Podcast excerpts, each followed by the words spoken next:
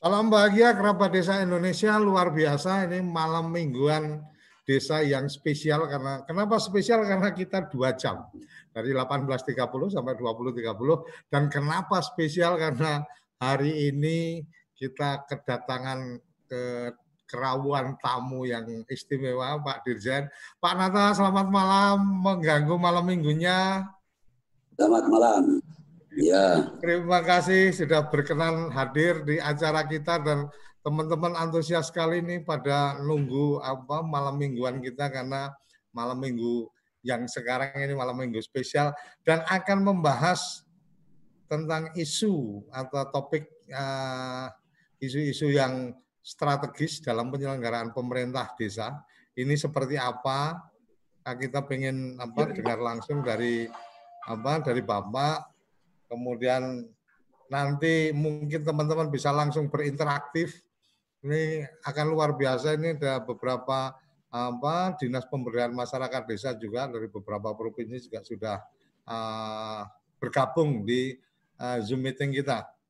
Silakan Pak Nano berkenan memberikan informasi-informasi isu-isu strategis apa sebenarnya pemerintah desa kita dan uh, tahun ini mungkin ada sesuatu yang luar biasa menyangkut pandemi sehingga harus ada new normal dan seterusnya. Monggo Pak Nana dipersilakan langsung. Ya. Baik, terima kasih Mas o. Assalamualaikum warahmatullahi wabarakatuh. Dan salam juga untuk teman-teman semua di seluruh uh, Indonesia yang mengikuti acara TV Desa. Uh, kalau apa itu temanya tuh saya lihat perkat jati diri bangsa. Oh, ini luar biasa untuk TV Desa. Dan bersyukur juga uh, saya secara pribadi maupun atas nama lembaga bisa malam minggu di pasar minggu. Karena kantor kami luar biasa ini. Iya. Dan uh, perlu untuk kita ketahui bersama memang sejak lahirnya Undang-Undang Desa nomor 6 tahun 2014 banyak hal yang memang harus kita lakukan di mana perubahan yang berlaku ketika itu sangat-sangat uh, menyeluruh karena undang-undang desa intinya mengatur empat hal. Pertama, pemerintahan itu sendiri, pemerintahan desa. Kemudian yang kedua, pembangunan. Ketiga, pemberdayaan. Dan keempat, soal kemasyarakatan. Nah, empat hal ini yang kemudian di breakdown. Dua, pembangunan dan pemberdayaan menjadi tugas fungsi Kementerian Desa. Sedangkan kami di Direktorat Jenderal Bina Pemerintahan Desa fokus kepada tata kelola pemerintahan desa dan lebih fokus lagi kami uh, berpikir bagaimana caranya. Sesegera mungkin dan sejak tahun 2015 waktu itu saya ingat sekitar bulan September sampai dengan Desember kita sudah mulai berpikir bagaimana berpikir untuk meningkatkan kapasitas aparatur desa. Karena jumlah desa yang luar biasa 74.953 kalau di dalam struktur organisasinya tiap desa ada 12 orang, kemudian ada BPD-nya misalnya sekurang-kurangnya 8 orang, berarti ada 20 orang. Jadi bisa kita bayangkan 20 orang kali 74.953, kira-kira hampir satu juta setengah. Ya. SDM yang harus kita pikirkan bersama. Apakah itu pemerintah pusat, pemerintah provinsi, pemerintah kabupaten, bahkan camat pun diberikan amanat untuk melakukan pembinaan dan pengawasan terhadap desa dan perangkat desa itu sendiri. Jadi PR-nya luar biasa. Nah, eh, eh, Bapak Ibu hadirin sekalian, terkait dengan eh, kapasitas kepala desa dan perangkat desa, aturan mainnya sudah kami tetapkan eh, di dalam Permendagri, bahkan seluruh hampir seluruh tata kelola pemerintahan desa itu sudah kita eh, tuangkan dalam peraturan Menteri Dalam Negeri. Eh, sebagai gambaran barangkali kita harus tahu juga bahwa tingkat pendidikan aparatur desa ini misalnya 18 persen itu sarjana. Kemudian ada D3 sampai dengan S3 18 persen. Dan rata-rata 63 persen itu lulusan SLTA. Selebihnya 19 persen mereka ada yang tidak sekolah, lulusan SD, SMP. Nah kami mempunyai target untuk uh, sesegera mungkin Eh, berpikir meningkatkan kapasitas aparatur desa yang tadi saya sudah buat hitungan kira-kira satu juta setengah orang. Itu persoalan penting. Kenapa uh, saya sampaikan penting? Tahun 2015 saat itu juga pemerintah Jokowi menggelontorkan anggaran yang luar biasa besar dan itu terobosan juga yang luar biasa sesuai dengan visi Presiden Jokowi membangun dari pinggiran. Digelontorkan uang sebesar 20-an triliun lebih. Kemudian tahun berikutnya 40, sekian triliun, 60 triliun, 60 triliun, dan 70 triliun. Terakhir di tahun ini adalah 72 triliun, dikurangi sedikit untuk uh, persoalan pandemi COVID-19. Jadi itu persoalan SDM. Kemudian persoalan yang juga menjadi penting buat kita semua adalah sarana dan prasarana desa itu sendiri. Yang tidak punya kantor desa bisa dibayangkan. Itu catatan kami hampir 10 ribuan tidak punya kantor desa.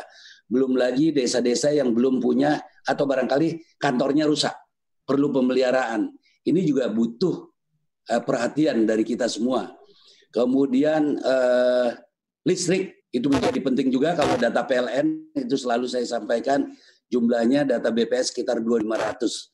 Kemudian eh, yang listriknya masih menggunakan apa apa apa istilahnya ya? Solar solar apa solar share itu menggunakan hampir 14 ribuan. Berarti yang perlu mendapat perhatian pemerintah terutama listrik kisaran 15 ribuan. Termasuk mungkin di dalamnya adalah persoalan internet. Itu juga persoalan. Nah, manakala uh, infrastruktur itu bisa terpenuhi kemudian SDM-nya baik, saya kira tugas pemerintah tidaklah terlalu berat. Nah, oleh karenanya mari kita uh, diskusikan bagaimana cara mengatasi persoalan-persoalan tersebut. Walaupun tadi saya katakan uh, dana pemerintah, dana desa yang bersumber dari APBN digelontorkan begitu besar dari 20 triliun sampai 70 triliun saat ini kan udah hitungannya udah lebih dari 350 triliunan. Apakah SDM desa saat ini sudah mumpuni, sudah bisa melaksanakan tugas dengan baik? Ini menjadi PR kita bersama. Kalau catatan atau barangkali tugas fungsi yang selama ini kami emban sejak 2015 sampai sekarang untuk pengembangan kapasitas aparatur desa, kisarannya itu ya kira-kira hampir 100 160 160 ribu lah. Itu sudah kita latih langsung. Karena metodologi yang kami lakukan pertama kita uh, uh, melatih pelatih untuk pusat yang kemudian pelatih pusat nanti melatih pelatih provinsi provinsi melatih kabupaten dan seterusnya sampai dengan ke desa kalau ini tidak kita lakukan secara berjenjang bisa dibayangkan betapa beratnya tugas yang harus dilakukan oleh Direktorat Jenderal Bina Pemerintahan Desa. Kemudian uh, isu lainnya yang sebenarnya aturan mainnya sudah kita tetapkan, ini masih banyak sekali pemerintah daerah yang juga belum optimal dalam memperkuat regulasi daerah. Misalnya dia harus segera menetapkan perda atau perbuk terkait dengan persoalan kewenangan. Kemudian saya juga masih berani katakan lemahnya kepedulian pemerintah daerah, provinsi dan kabupaten terhadap keberadaan sarana dan prasarana yang tadi saya sampaikan. Bagaimana dia merehab kantornya? Kami terakhir eh, menggelontorkan bantuan kepada pemerintah desa hanya sebatas untuk rehab. Itu pun hanya eh, pertama kami dapat alokasi sekitar 500-an desa, kemudian 200 desa mau kami kembangkan, tetapi lagi-lagi sekarang kita terkendala dengan persoalan eh, corona. Kemudian eh, sering juga kita temui persoalan-persoalan terkait dengan oknum kepala desa yang sekonyong-konyong melakukan pelanggaran terhadap eh, desa itu sendiri, khususnya penyalahgunaan terkait pengelolaan keuangan desa. Ini datanya luar biasa. Teman-teman di Kementerian Desa itu menerima data puluhan ribu terkait dengan penyelewengan. Bahkan kami juga banyak sekali surat yang kami terima pengaduan-pengaduan terkait juga dengan penyelewengan penggunaan dana desa. Kemudian eh, kita bahkan menerima surat secara resmi, sering kali juga terjadi resistensi antara kepala desa dan perangkat desa. Hal tersebut tentu berdampak terhadap pemberian kepala apa perangkat desa. Nah, ini tidak sesuai dengan ketentuan perundang-undangan sehingga sering juga terjadi sengketa pengadilan yang mengakibatkan terganggunya penyelenggaraan pemerintahan desa dan termasuk di dalamnya adalah pelayanan dalam penyelenggaraan pemerintahan desa. Jadi Bapak Ibu hadirin sekalian, Pak Suryo itu persoalan-persoalan penting yang eh, kita hadapi saat ini. Kemudian eh, belum optimalnya juga pelayanan pemerintah desa kepada masyarakat.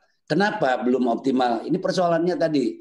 Awalnya kami selalu berpikir bagaimana sesegera mungkin eh, kita memberikan pemahaman SDM itu harus segera ditingkatkan. Kalau itu tidak, nonsen kita bisa melakukan pembangunan dengan baik, mempertanggungjawabkan dana desa dengan baik, kalau kita tidak berpikir tentang SDM itu sendiri. Nah, kita bisa bayangkan besarnya dana desa yang setiap tahun diberikan seperti yang tadi saya sampaikan, ini juga menambah aset desa. Sementara pemahaman terkait dengan pengelolaan keuangan, pengelolaan aset desa ini juga belum tertib. Kenapa? Karena aparatur desa kurang atau belum memahami, memahami ketentuan yang ada serta kurangnya juga kepedulian terhadap pengelolaan aset desa. Melalui forum ini saya pesan juga kepada teman-teman kalau misalnya kita ingin mengembangkan, meningkatkan kapasitas aparatur desa, tolong gunakan lembaga yang mempunyai kualifikasi. Ini kadang-kadang yang penting uangnya cair, dia sudah mengikuti pelatihan, padahal pelatihan itu bukan menjadi kebutuhan. Jadi akhirnya mohon maaf kepala desa dimain-mainkan oleh orang-orang yang tidak bertanggung jawab dan tidak berpikir bagaimana berpikir untuk mengembangkan SDM itu sendiri. Kembali kepada apa yang menjadi tugas fungsi Direktorat Jenderal Bina Pemerintahan Desa, coba kita lihat. Saya bisa ambil contoh misalnya mengenai batas desa. Kalau 74.953 desa, sekarang batas desa yang ditetapkan secara definitif baru jumlahnya kurang dari uh, seribu ini berarti persoalan besar buat saya. Kemudian eh, misalnya di Direktorat Pak Ferry penataan administrasi desa di samping eh, batas desa, bagaimana eh, mekanisme pemilihan kepala desa? Ya toh, ini juga ada aturan mainnya. Nah, di tahun ini 67 kabupaten yang melaksanakan pemilihan kepala desa. Nah, kemudian eh, 45 anggarannya sudah 45 de, kabupaten, anggaran direfocusing untuk COVID, sisanya 15, hitung punya hitung, eh, apa namanya, 15, mundur juga tidak melaksanakan, akhirnya hanya sekitar 5 kabupaten menyelenggarakan, sebentar izin, saya ada dari Pak Menteri sebentar, sebentar, ya. mohon maaf.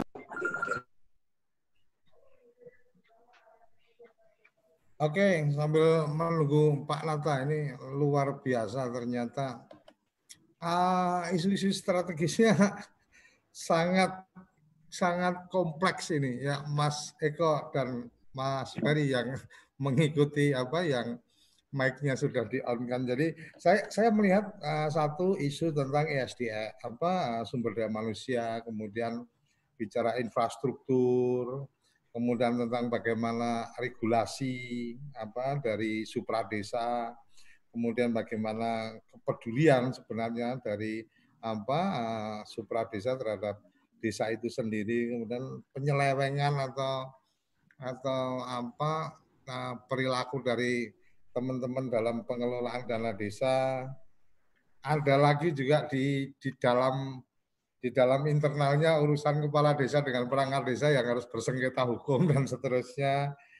Uh, ini ini apa menyangkut batas desa dan seterusnya uh, sangat sangat sangat sangat sangat banyak nih kayaknya. Ya, Mas Ferry ya, sangat banyak Sebentar. oh, lanjut silakan silakan. Mas saya kembali lagi, Mas Suryo. Mohon maaf tadi saya silakan. ada ya. telepon ya. dari pimpinan. Siap, Jadi siap. Uh, di samping banyaknya persoalan-persoalan tersebut, kami tidak tinggal diam, kami tidak uh, abaikan itu semua, termasuk persoalan-persoalan terakhir sekitar bulan Januari atau Februari ada istilah desa hantu di Konawe. Alhamdulillah hmm. hari ini selesai dan kami urus kita tetap apa kita tertibkan lagi administrasinya dan perdanya sudah ditetapkan kembali bahkan kami sudah menyurat kepada Menteri Keuangan untuk mencabut blokir dana hmm. desa yang digelontorkan untuk Konawe. Jadi lumayan lah sedikit-sedikit. Kemudian ada nah, desa juga. sudah nggak ada hantunya ya Pak? Mudah-mudahan hantunya nggak ada. Bahkan kita hapus tiga desa, kita hapus supaya apa namanya betul-betul uh, administrasi pemerintahan desa berjalan baik.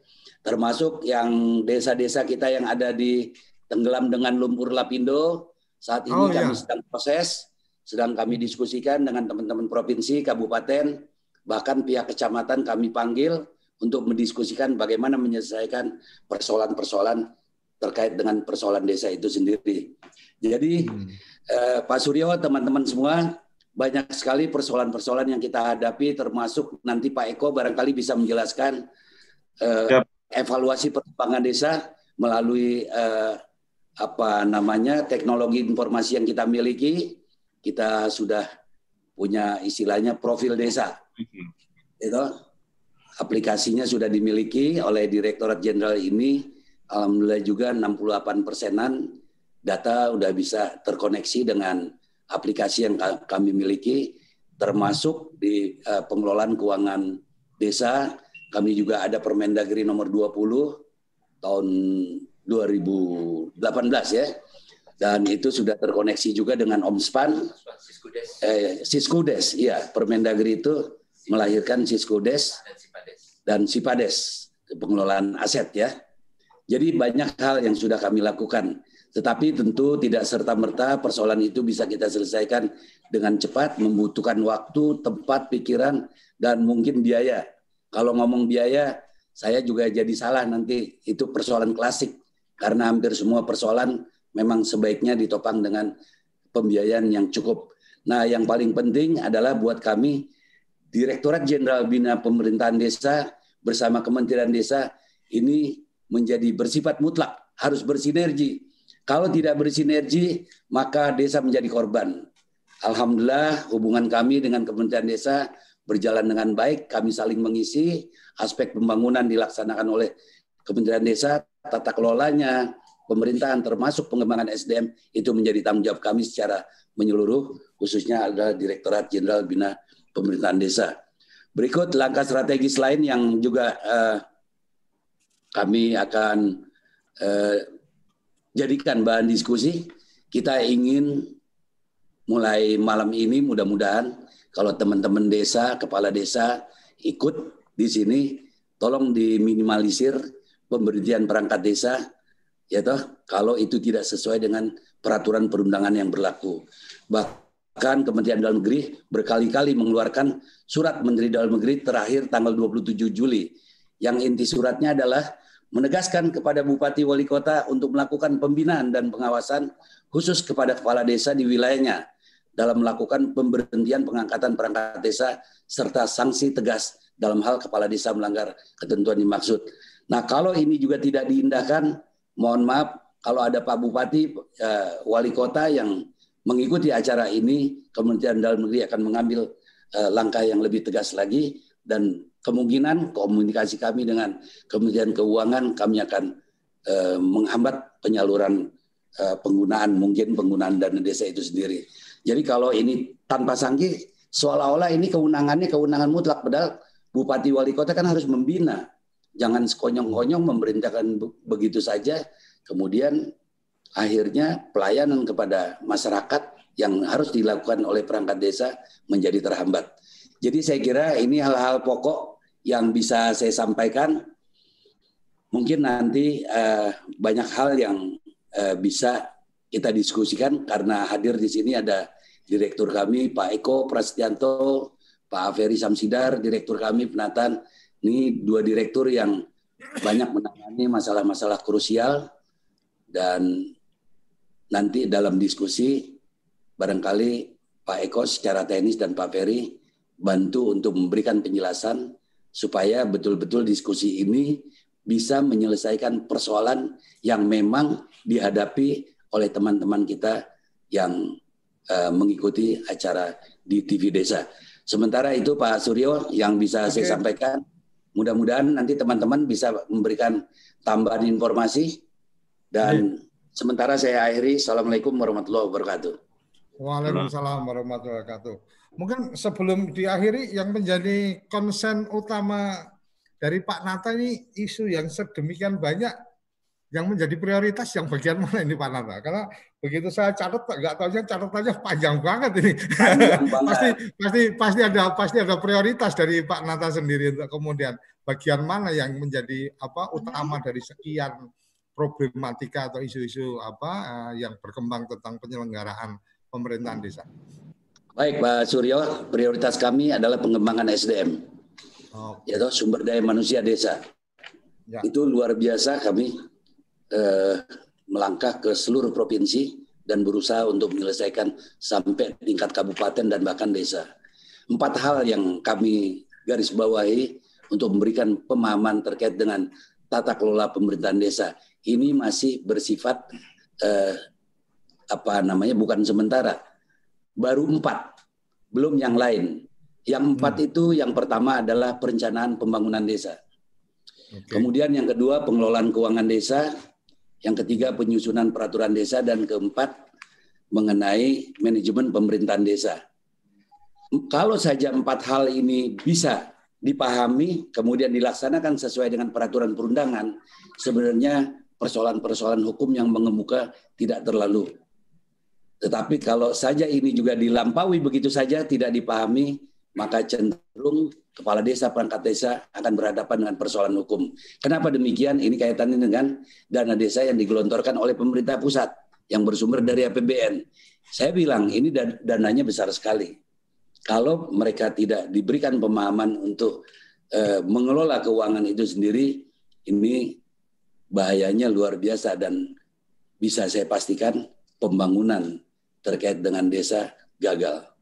Oleh karenanya, bagaimana dia bisa merencanakan dengan baik, bagaimana dia mengetahui uang ini datang dari mana, dikeluarkan untuk apa, itulah Permendagri kami nomor 20 tahun eh, 2018.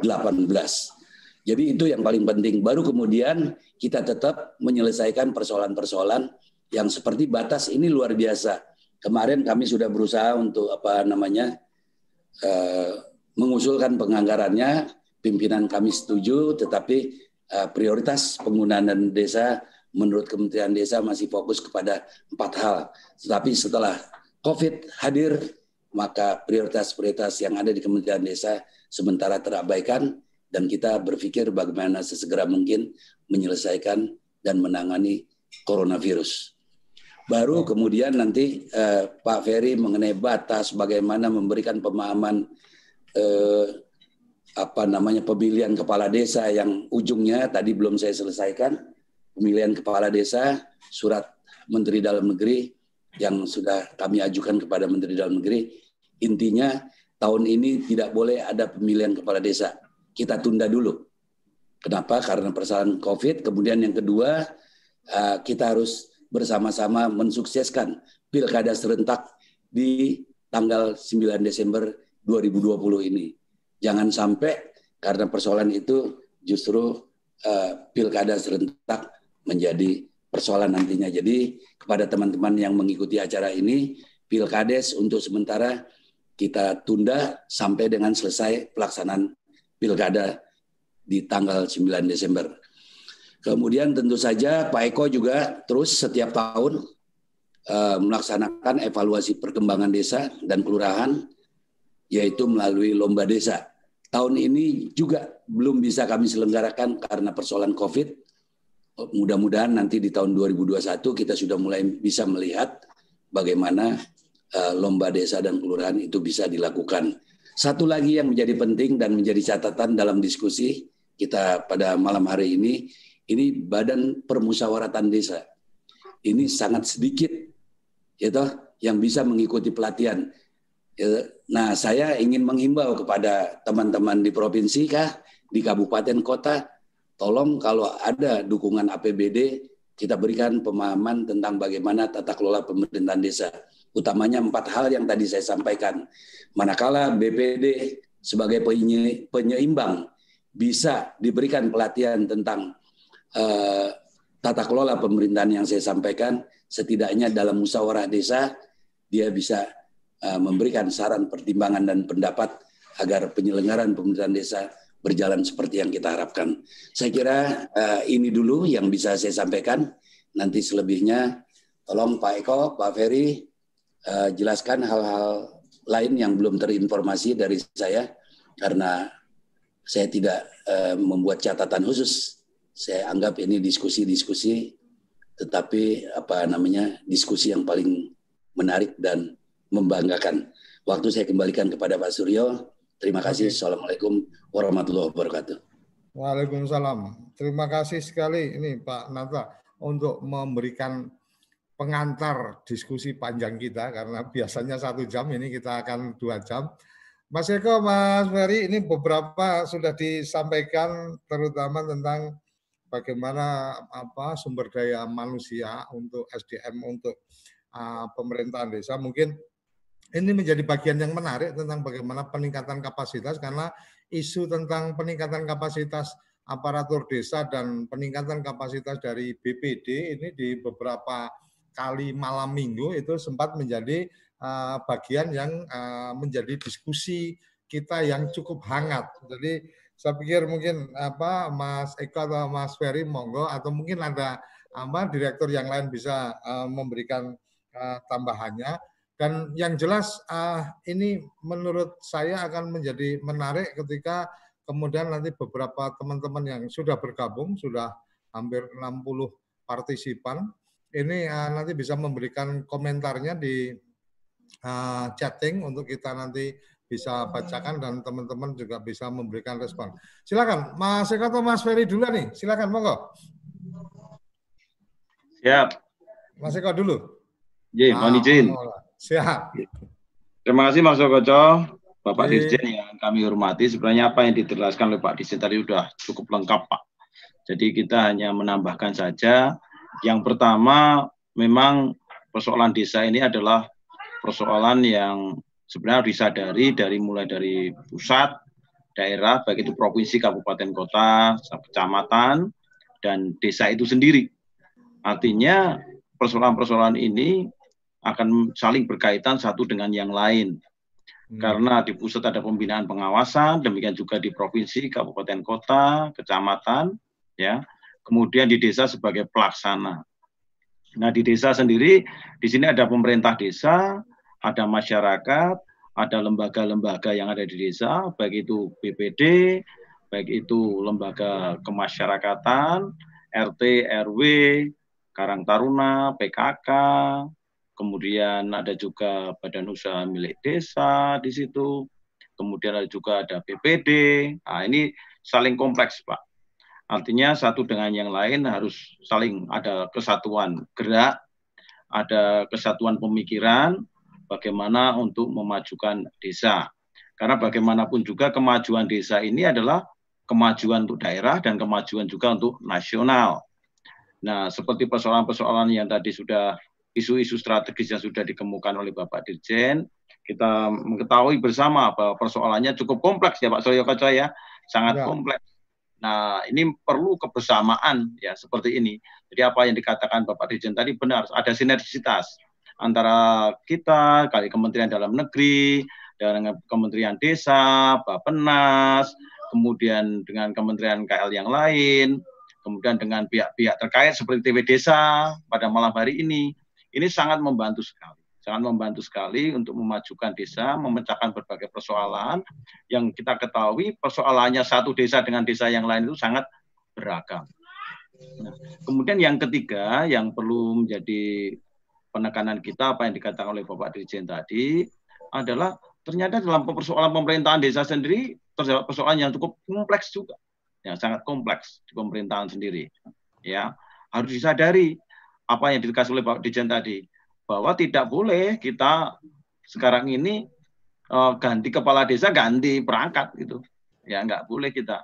Kita harus menyadari juga oh ternyata batas desa itu penting penting sekali sangat penting ya.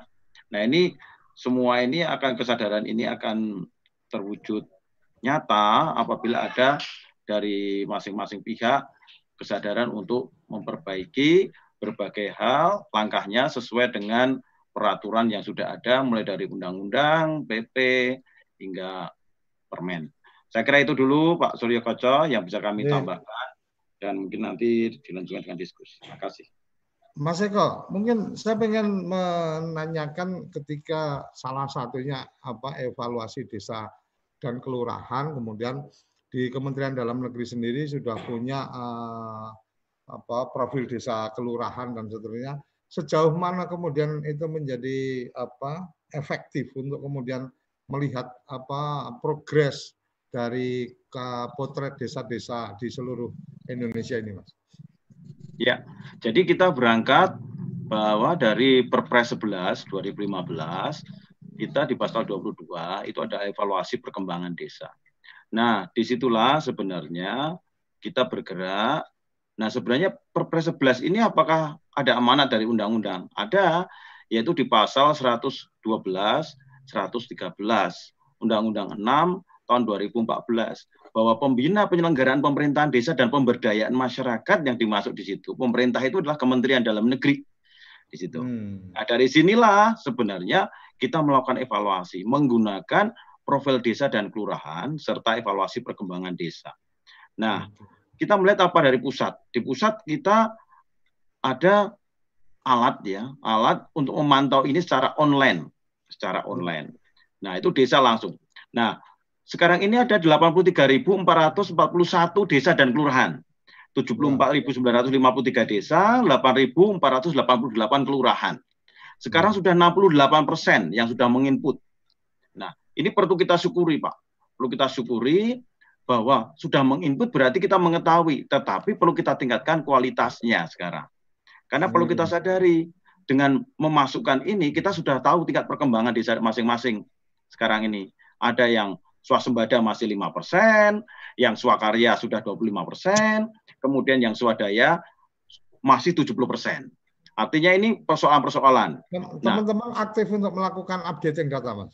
Ya, updating ini 68% ini sebenarnya ya. ada yang aktif update, ada yang belum. Nah, ini persoalan, Pak. Ya, tetapi kita alat kita sudah online real time. Artinya oh, okay. apa yang sampai setiap hari masukkan bisa, ya bisa. Hmm. Maka server kita termasuk yang termasuk yang uh, padat ya, padat karena setiap hari dari teman-teman dari desa uh, mengupdate ini. Nah ini di pusat perlu ada kebersamaan kita juga. Bagaimana agar semua mengupdate data-data ini. Baik itu mulai dari server, mulai dari firewall, baik itu mengenai sinergi peraturan dan sebagainya. Sehingga kita mempunyai satu data. Seperti yang diamanatkan di dalam Perpres 39 2019. Satu data Indonesia. Nah, satu data Indonesia di sini Dewan Pengarah dan kemudian sebagai wali data di Kementerian Dalam Negeri. Ini bagaimana ini diefektifkan oleh teman-teman ya, baik itu di pusat maupun di daerah, provinsi, kabupaten, kota, kecamatan hingga ke desa. Nah, dengan mengisi ini maka kita akan memudahkan kita, Pak. Memudahkan kita bagaimana kita melakukan evaluasi gerak selanjutnya. Nah, kalau kita tidak mengisi data ini, akibatnya kita akan sulit mengevaluasi. Nah, sekarang 32 persen ini persoalannya. Nah, 32 persen ini ada persoalan jaringan, seperti tadi Pak Dirjen katakan, listrik, ya. Nah, oleh karena itu kita kerjasama dengan Kominfo, dengan ESDM, PLN, ya. Terus kemudian dengan teman-teman dari Bakti, dengan Pak Penas kemarin, terakhir kita dengan BIG, Pak. Dengan BIG ini, Pak. Ini kita kembangkan bagaimana supaya data profil desa dan kelurahan ini menjadi satu-satunya data. Satu-satunya data bagi desa dan kelurahan, bagi pemerintah daerah, pemerintah pusat untuk melakukan evaluasi perkembangan desa. Saya kira itu Pak Surya Koco yang bisa kami. Oke, ya, Maturun Mas Eko. Jadi uh, menarik ini ketika kemudian kenapa saya tanyakan tentang profil data kelurahan karena memang uh, Kementerian Dalam Negeri sudah sudah mempersiapkan itu cukup lama. Jadi sepertinya ya. ini hanya masalah tentang bagaimana mengoptimalkan dan tanggal 10 hari Senin besok adalah hari kebangkitan teknologi nasional. Jadi uh, TV Desa punya agenda acara khusus di tanggal 10 itu hari kebangkitan teknologi nasional. Uh, kita akan meluncurkan satu uh, produk desa wifi uh, di tanggal 10 dan kita juga akan menyiarkan langsung acara yang digelar oleh Kementerian Ristek dalam rangka rangkaian apa eh, peringatan Hari Kebangkitan Teknologi Nasional. Oleh karenanya teman-teman kalau me, kalau memang ada waktu silakan mengikuti acara kita dari jam 9 pagi sampai jam 4 sore kita bicara tentang uh, teknologi, uh, kebangkitan teknologi. Beberapa tokoh sudah berkenan untuk berbicara dan salah satunya adalah uh, dari teman-teman pengelola nama domain Indonesia, uh, internet, nama domain internet akan membagikan 200 domain berikut website dan hostingnya secara gratis untuk teman-teman yang apa uh, uh, mempunyai bisnis-bisnis untuk di desa dan juga uh, akan dipilih beberapa desa untuk diberikan domain uh, desa.id berikut dengan website dan apa pendampingannya selama satu tahun. Kira-kira itu uh, apa pesan iklannya ya Mas Ferry ya. Oke, Mas Mas Ferry silakan uh, ingin menambahkan sebelum uh, sebelum nanti uh, ada dari Kabupaten Buleleng sudah resen sudah apa sudah me, sudah mengirimkan apa uh, catatannya tapi setelah ini setelah Mas Ferry nanti dari uh, Kabupaten Buleleng Dinas PMD Kabupaten Buleleng uh, kita berikan open mic-nya. Silakan ditunggu. Mas Ferry dulu, okay. silakan. Oke, terima kasih Pak Koco. Uh, selamat malam para pemirsa TV Desa yang bahagia. Uh, saya kira tadi apa yang sudah disampaikan Pak Dirjen, Pak Koco maupun Pak Direktur Eko itu sudah sangat komplit. Saya hanya ingin garis bawahi, mohon izin Pak Dir Eko. Kemarin saya mengikuti webinar bersama dengan uh, Rektor IPB. Salah satu yang dikeluhkan Rektor IPB adalah uh, bias data yang dia peroleh dari Poldes. Hmm. Poldes yang dikembangkan oleh Bappenas. Uh, dalam forum itu saya sudah katakan ini kami di Kemendagri sudah mengembangkan profil ini dan profil ini sangat update karena dilakukan desa untuk uh, pengisian datanya setiap saat. Jadi uh, ini saya kira uh, penting untuk kita kembangkan ke depan. Saya harap seluruh uh, bupati wali kota yang melakukan pembinaan langsung kepada desa apa yang disampaikan Pak Eko tadi itu Pak Direktur saya kira sangat penting ini karena uh, kenapa terjadi berbagai kesimpang siuran kita di dalam melakukan pembinaan desa karena ketiadaan data yang akurat. Hmm, okay. Sebagai contoh, sebagai contoh penggunaan dana desa diinstruksikan dengan berbagai program tersentral formatnya dari Jakarta seperti ini padahal kondisi data di masing-masing wilayah itu berbeda.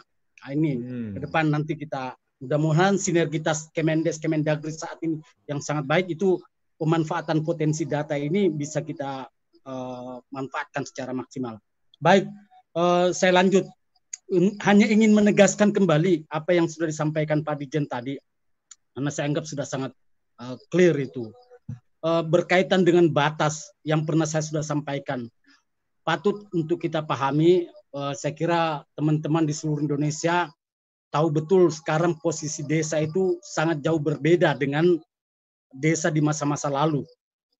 Oleh karena itu, apa yang disampaikan Pak Dijen berkaitan dengan fungsi kabupaten kota sebagai pembina langsung kepada desa, mbok ya mari kita realisasikan itu kewajibannya daerah dalam hal mewujudkan regulasi yang menjadi tanggung jawabnya. Karena yakinlah selama belum ada regulasi yang clear berdasarkan Undang-Undang Nomor 6, maka saya yakin mindset pembinaan kita di daerah dalam konteks memaknai desa sesuai dengan Undang-Undang Nomor 6 itu belum berubah dari undang-undang sebelumnya. Eh, seperti pola pelaksanaan PNPM. Nah, itu akibatnya karena tidak paham betul bahwa Undang-Undang Nomor 6 tahun 2014 tentang desa ini luar biasa paradigmanya yang kalau Undang-Undang Nomor 23 Undang-Undang Otonomi Daerah itu adalah desentralisasi kewenangan pemerintah pusat kepada pemerintah daerah. Tapi kalau Undang-Undang Nomor 6 adalah desentralisasi kewenangan negara kepada masyarakat untuk membangun dirinya melalui penguatan pemerintahan desa dan seluruh masyarakat yang ada di bawahnya. Jadi pesan pertama yang saya ingin katakan meneruskan apa yang disampaikan Pak Dijen, Mbok ya mari pemerintah daerah selesaikan kewajiban menyusun regulasi yang menjadi acuan dalam rangka melakukan pembinaan. Perda tentang pelaksanaan pilkades, perda tentang pengangkatan pemberhentian perangkat desa, dan berbagai macam regulasi yang diperintahkan oleh undang-undang maupun PP atau Permendagri. Itu kalau tidak dilakukan oleh pemerintah daerah, saya yakin tidak akan ada perubahan yang signifikan karena tidak ada acuan. Akhirnya ketika terjadi penyimpangan di bawah tidak ada alat instrumen di daerah yang dijadikan acuan dalam rangka melakukan pembinaan. Tadi yang dikatakan Pak Dirjen, saat ini masih sangat banyak kepala desa berganti berganti perangkat desa. mesinnya penyelenggaraan pemerintahan desa, birokratnya pemerintahan desa itu adalah perangkat desa. Kepala desa berganti setiap enam tahun boleh, tapi perangkat desa nggak boleh. Karena kalau perangkat desa berganti, wah itu berarti hilang aset, Mening, meningkatkan kualitas SDM lagi kita dan lain sebagainya. Nah, ini tadi yang dikatakan Pak Dijen, pengembangan SDM itu sangat penting. Nah, SDM di sini jangan dianggap bahwa hanya di tingkat desa. SDM mulai dari pusat, provinsi, daerah, dan tentu desa. Uh, itu yang pokok saya kira uh, sekarang ini saya ingin kembali kepada kita semua apa yang sudah disampaikan Pak Jen menjadi sangat penting meningkatkan kapasitas SDM kita tetapi tentu dengan taat berdasarkan sistem-sistem yang diamanatkan oleh undang-undang terutama tata kelola pemerintahan desa itu bagaimana betul-betul dipahami oleh pemerintah desa, masyarakat, pemerintah pusat, ya ini supra desa di daerah, provinsi bahkan pusat. Sekarang dengan adanya kewenangan desa semestinya tidak boleh setiap pihak datang ke desa tanpa disinergiskan dengan apa yang menjadi esensi kebutuhan desa berdasarkan kewenangannya desa. Saat ini masih banyak sekonyong-konyong program datang baik dari pusat, provinsi atau daerah memaksakan desa. Padahal Bila. mestinya berdasarkan Bila. regulasi itu kan harus diatur itu. Hmm. Harus diatur. Oleh karena itu eh, prinsip yang saya ingin eh, sampaikan pada kesempatan ini meneruskan apa yang disampaikan oleh Pak Dirjen Pak Koco. tidak bisa tidak pemerintah daerah regulasi yang di perintahkan untuk direalisasikan itu harus diwujudkan. Ya, mulailah dari antara lain menata batas wilayah, menata kewenangan, mengatur tentang pilkades, mengatur tentang pengangkatan pemberhentian perangkat desa, BPD, bagaimana lembaga-lembaga kemasyarakatan di desa melakukan evaluasi dan lain sebagainya. Itu semua ada follow up yang harus dilakukan oleh pemerintah kabupaten. Saat ini pemerintah kabupaten kota yang menjadi agenda utamanya adalah perbub tentang bagaimana uh, penggunaan dana desa saja. Banyak yang seperti begitu juga di desa. Nah, itu itu yang saya titik beratkan kepada pemerintah kabupaten kota. Kemudian kepada pemerintah desa, pemerintah desa tidak bisa tidak lagi sekarang Pak Koco dan para pemirsa Bapak Ibu di seluruh Indonesia yang saya hormati, bahwa desa ke depan dalam tata kelolanya harus dijamin akuntabilitasnya. Oleh karena itu, tidak bisa tidak desa itu harus melahirkan regulasi-regulasi dalam rangka tata kelolanya. Jangan hanya dibentuk BUMDes, dikasih uang, tapi tidak ada regulasi tentang tata kelola des, BUMDes itu. Tidak ada regulasi tentang tata kelola pasar desa. Tidak ada regulasi tentang tata kelola embun desa umpamanya. Padahal itu semua harus diperdeskan. Tidak bisa tidak lagi sekarang segala sesuatu yang dilakukan di desa yang tercantum terutama di dalam program perencanaan pembangunan desa harus didasarkan atas regulasi yang ada di desa. Sama halnya di pemerintah daerah, pemerintah pusat, apa pun yang dilakukan harus ada landasannya. Di desa juga harus ada landasannya dalam bentuk perdes atau peraturan kepala desa. Itu jadi untuk menjamin akuntabilitas penyelenggaraan pemerintahan desa ke depan adalah wajib hukumnya setiap desa membreakdown kewenangannya dalam bentuk perdes tematik untuk menjadi acuan dalam rangka tata kelola desanya. Ketika harus diberikan anggaran kepada PKK, benar nggak PKK itu sudah ada peraturan eh, keputusan kepala desanya umpamanya? Kalau tidak bisa dipersoalkan oleh audit auditor oleh jaksa, oleh polisi dan lain sebagainya. Karena tidak ada landasan hukumnya. Itu yang harus dibangun sekarang berpemerintahan di desa. Karena desa itu miniatur negara. Selalu dikatakan Pak Dirjen, desa itu adalah miniatur negara. Kompleksitas persoalan desa sama dengan persoalan ketatanegaraan. Yang berbeda hanya ruang lingkup wilayahnya saja. Saya kira itu saja dulu Pak Koco. Ini okay. desa itu menarik sekali sekarang ini. Tidak bisa kita. Oke, okay, terima kasih Pak Ferry. Uh, beberapa catatan tentang apa pemerintah kabupaten, pemerintah provinsi dan termasuk juga pemerintah desa ini sudah resen dari tadi dari Kabupaten apa Bu Leleng. Uh, silakan saya sudah open mic uh, dari Dinas Kabupaten Bu Leleng uh, memperkenalkan diri karena di sini tertulisnya nama dinasnya. Silakan Mas. Terima kasih. Om Swastiastu. Assalamualaikum warahmatullahi wabarakatuh. Selamat namo budaya, selamat malam, selamat datang untuk teman. Mohon izin Pak Dirjen, Pak Natairawan, Mas Eko, guru saya Pak, zaman SP2W, Mas Aferi, mohon izin kita ketemu terakhir di Lumajang. Kita menyelesaikan juga masalah perangkat desa waktu itu tahun 2016.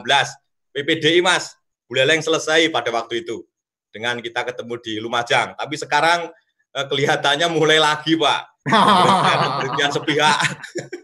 Ya tadi karena ada pergantian kepemimpinan, mungkin ada janji-janji politik, Pak. Ya betul betul. Yang betul. saya sampaikan, Mas Ferry, sehingga mungkin ya. uh, Mas Ferry juga harus sering-sering ke daerah. Mas Eko untuk evaluasi perkembangan desa karena COVID, ya mungkin tahun depan kita ya. lanjutkan ya. kembali. Ya. Uh, Mas Suryo, saya terima kasih sekali hari ini bisa bertemu dengan teman-teman utamanya dari pemangku kepentingan di Dirjen Bina Pemdes, kemudian teman-teman mungkin di kabupaten lain, ada juga uh, perangkat desa, perbekel. Ada beberapa hal yang saya sampaikan. Pak Aferi sangat mendalam sekali ketika berbicara desa. Rohnya undang-undang desa itu seperti itu. Yang sekarang menjadi permasalahan, saya sepakat dengan Pak Dirjen bahwa memang masalah sumber daya manusia. Pemikiran pemerintah desa itu tidak semudah itu ketika menjawab Undang-Undang 6 jadi pemerintah hmm. desa itu sekarang konteksnya masih menunggu, Pak.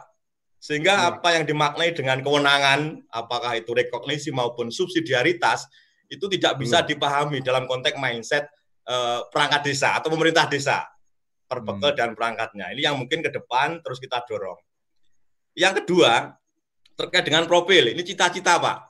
Ketika saya masih menjadi SP2W itu 94 Pak, waktu itu Pak Dirjennya masih Pak Siagian, Pak Eko ya, ya. masih Pak Siagian. Ya betul. Seolah profil ini hanya menjadi sebuah cita-cita. Nah kemudian baru lima tahun kemarin eh, Pak Eko sudah menyusun dengan perangkat elektroniknya dan mudah-mudahan ke depan profil ini betul-betul menjadi sebuah bentuk kekayaan desa dalam konteks data. Nah, ini ketika itu nanti betul-betul bisa kita wujudkan, saya yakin Pak yang namanya perencanaan, yang namanya pengelolaan keuangan desa itu akan lebih baik bagaimana ketika kita berbicara perencanaan, desa tidak punya sama sekali data. Contoh data kemiskinan.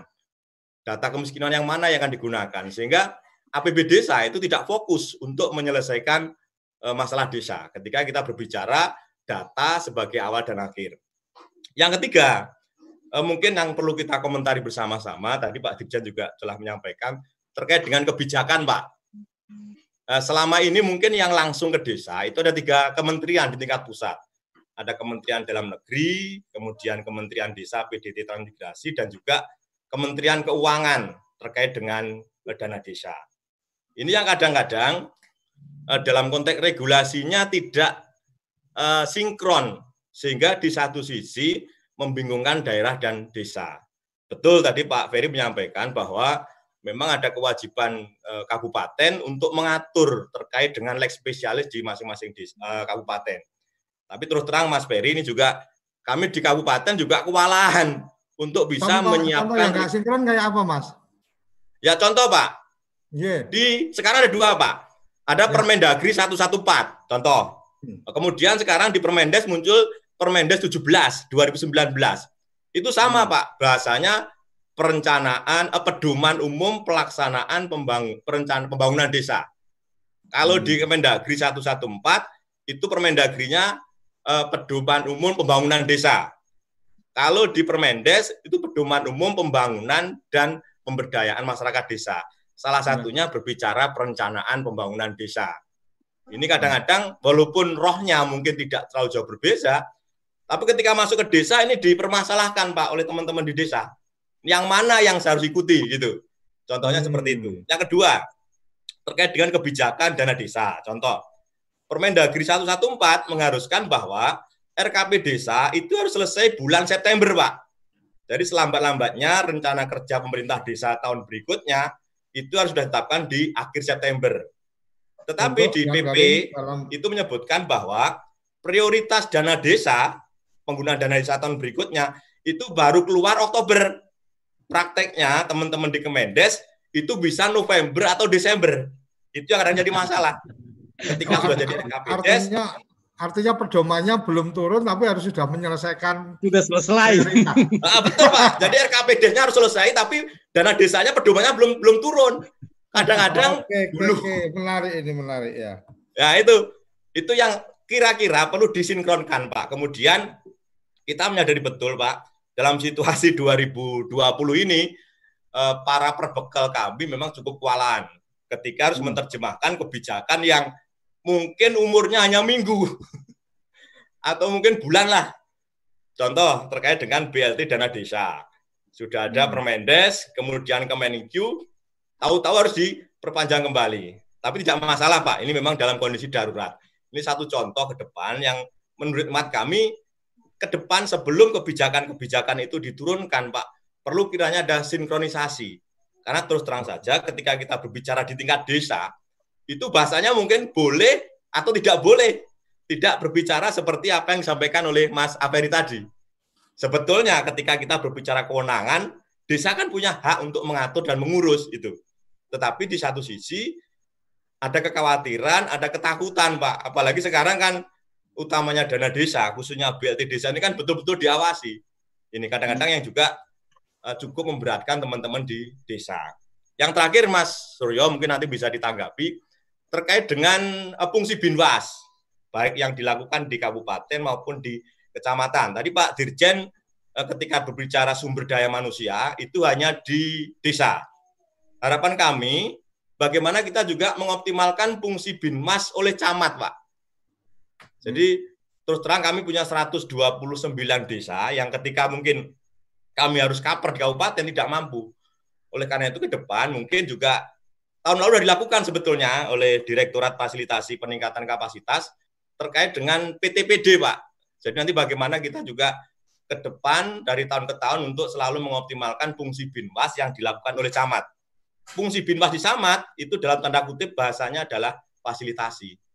Sehingga mungkin ketika kita nanti diskusi dengan teman-teman kecamatan yang mungkin dilakukan oleh teman-teman di eh, Kementerian Dalam Negeri, eh, Dirjen Bina Pemdes, bagaimana bisa mensupport Pak terkait dengan sumber daya manusia eh, PTPD yang ada di kecamatan.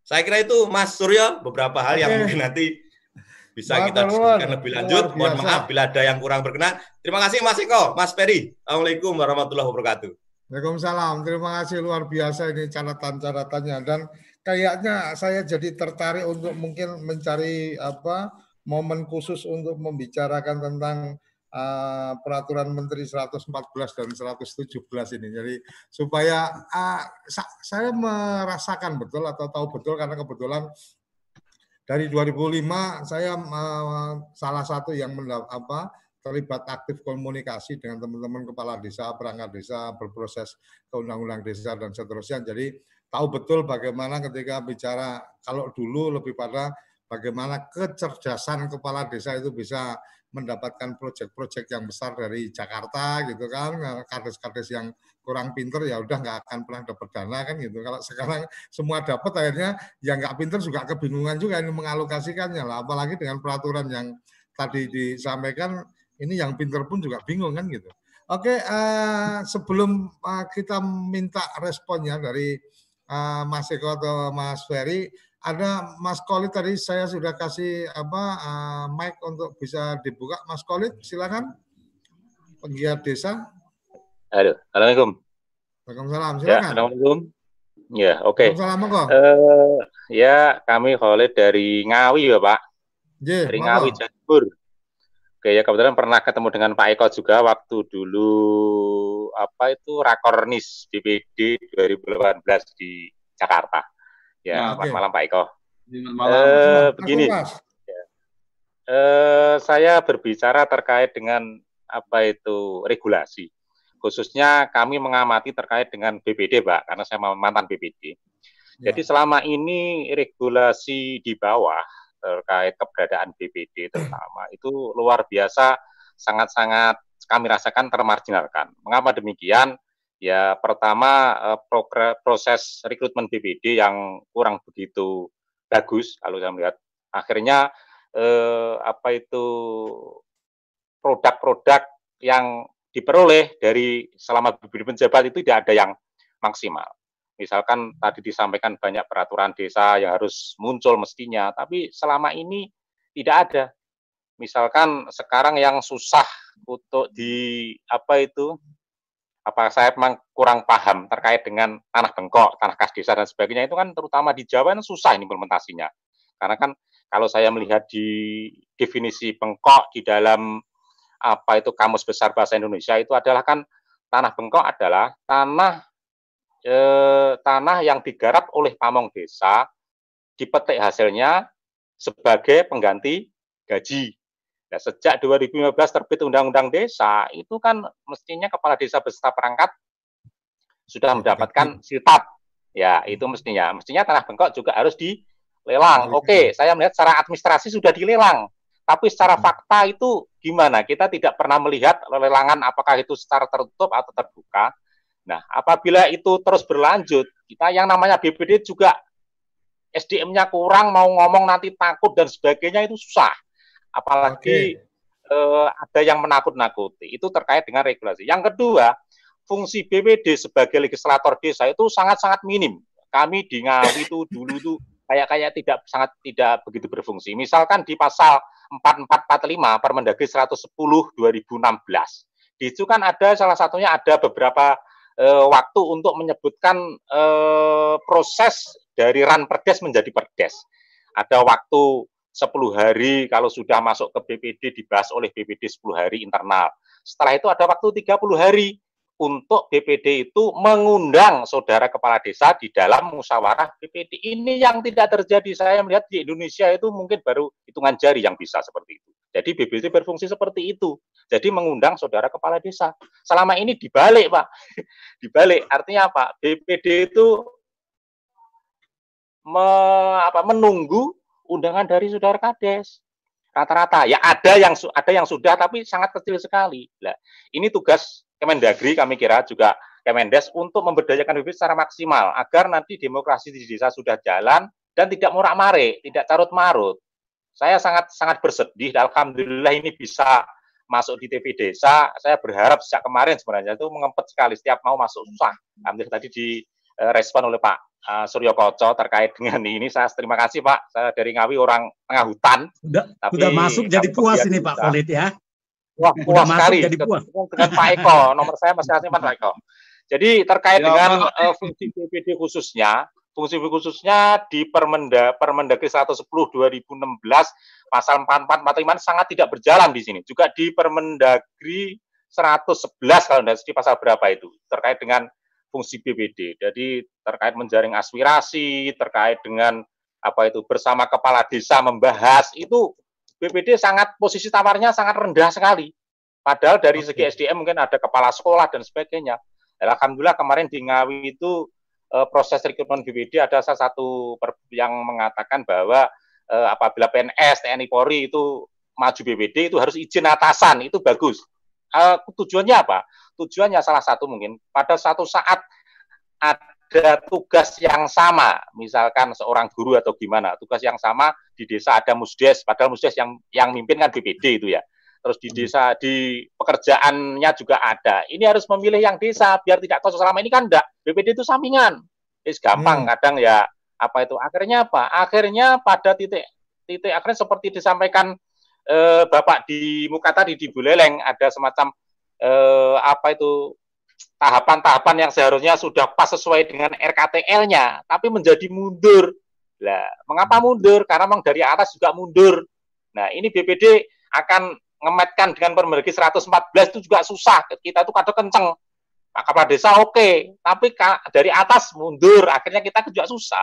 Nah, ini perlu dilihat orang-orang Jakarta ini harus melihat ke bawah. Kalau perlu ya. orang-orang ya. yang bawah itu diundang lah. Jadi sakjane piye to di bawah itu? Akhirnya nanti met. Tidak hanya adu argumentasi atau memberi semacam apa ya solusi-solusi secara e, mungkin seperti ini. Tapi kalau ada semacam titik e, bertemu dan sebagainya insya Allah nanti akan lebih mendekati kenyataan. Mungkin demikian yang perlu kami sampaikan okay. terutama karena BPD itu sangat-sangat termarginalkan Bapak saat ini. Terima kasih Assalamualaikum. Terima kasih, terima kasih. Sebelum uh, Mas Eko atau Mas Ferry menanggapi, uh, saya perlu menyampaikan bahwa di channel YouTube kita juga apa uh, banyak yang memantau, jadi tidak bergeser di angka 50 terus lebih apa uh, memantau di sana. Ada teman-teman dari Lamongan, terima kasih, Blitar, Brebes, Kendal, Buleleng, Sigi, Sidoarjo, Jogja, Jember, Biak, Uh, kemudian Muba Sumatera Selatan, Musi Banyuasin, Tasikmalaya. Luar biasa ini Mas Eko uh, daya tariknya karena Pak Dirjen berkenal rawuh ini jadi kayaknya rame juga. Lu alhamdulillah. Uh, beberapa yang ada di chatting juga menyangkut ke kondisi dari penguatan BPD seperti yang tadi sudah disampaikan. Ada juga tentang perangkat desa yang kemudian nasibnya diberhentikan dan seterusnya itu kemudian uh, sanksinya apa? Uh, ketika memang uh, ternyata si perangkat desa ini ya sebenarnya baik-baik saja dia tidak, apa tidak cukup ada alasan untuk diberhentikan dan seterusnya. Mungkin uh, itu yang apa jadi tambahan dari chatting kita karena lumayan banyak lumayan panjang uh, saya tidak bisa baca satu persatu karena waktu kita juga sangat terbatas. Tapi yang jelas ada satu tadi yang menarik 114 dan 17 itu bagian yang mungkin uh, kita coba cari waktu khusus untuk mendiskusikan itu dan bisa mengundang teman-teman dari Kementerian Dalam Negeri dan Kementerian Desa yang memang punya kompetensi bagus untuk bisa itu, mendiskusikan sehingga teman-teman di desa ini tidak kemudian menjadi tempat yang dipersalahkan padahal sebenarnya juga sudah cukup cerdas untuk tidak dianggap salah kan gitu. Kira-kira itu. Maka Ma, uh, Mas Eka dulu atau Mas Heri dulu silakan dengan apa semua yang sudah disampaikan tadi. Monggo. Ya. Oke. Bagaimana Pak Dir, Pak Eko ya silakan. Monggo. Siap. Uh, makasih Pak Dirveri, Pak Surya Koco. Jadi pertanyaan dari Pak Madi tadi cukup luar biasa ya uh, buat kita semua dari Buleleng. Yang pertama, benar Pak, kalau profil itu semua diisi, Pak Made ya, semua diisi, terus kemudian diimplementasikan, ini pasti akan mempercepat dalam proses penyelenggaraan pemerintahan, pelaksanaan pembangunan, pembinaan kemasyarakatan dan pemberdayaan masyarakat di desa, bahkan dalam pembinaan pengawasan yang dilakukan oleh kecamatan, kabupaten kota, provinsi, pusat pasti akan cepat itu. Karena semua membawa data. Oleh karena itu kesadaran bersama mau cepat membangun bangsa ini dari desa ya dengan data atau tidak. Sedangkan perpresnya sudah ada, Perpres 39 2019. Kemudian juga ada Undang-Undang 25 2004 pasal 31. Jelas di situ disebutkan bahwa yang namanya perencanaan berdasarkan data. Satu data sudah ada disebutkan di situ. Nah, oleh karena itu tinggal sekarang kita bagaimana bersinergi ya, mempercepat atau kita masing-masing mempertahankan uh, kemauan kita ya.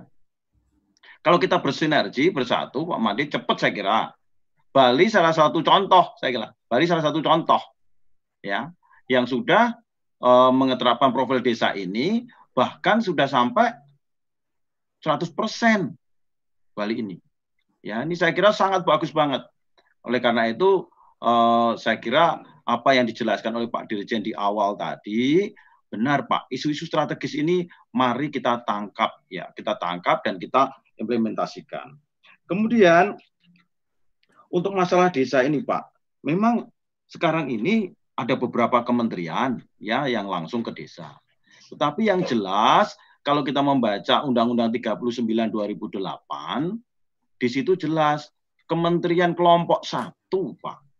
Kelompok satu punya kewenangan sampai ke daerah yaitu antara lain Kementerian Dalam Negeri, Pertahanan, serta Kementerian Luar Negeri. Itu Pak, kelompok satu. Nah, Pak, ini yang harus dipahami bersama bagaimana implementasinya sampai ke daerah itu. Kemudian kita ketahui nah, pertanyaan ini sangat sangat menarik Pak Direktur Ferry. Jadi pertanyaan mengenai Permendagri 114 2014 dengan Permendagri 17 eh, Permendes 17 2019.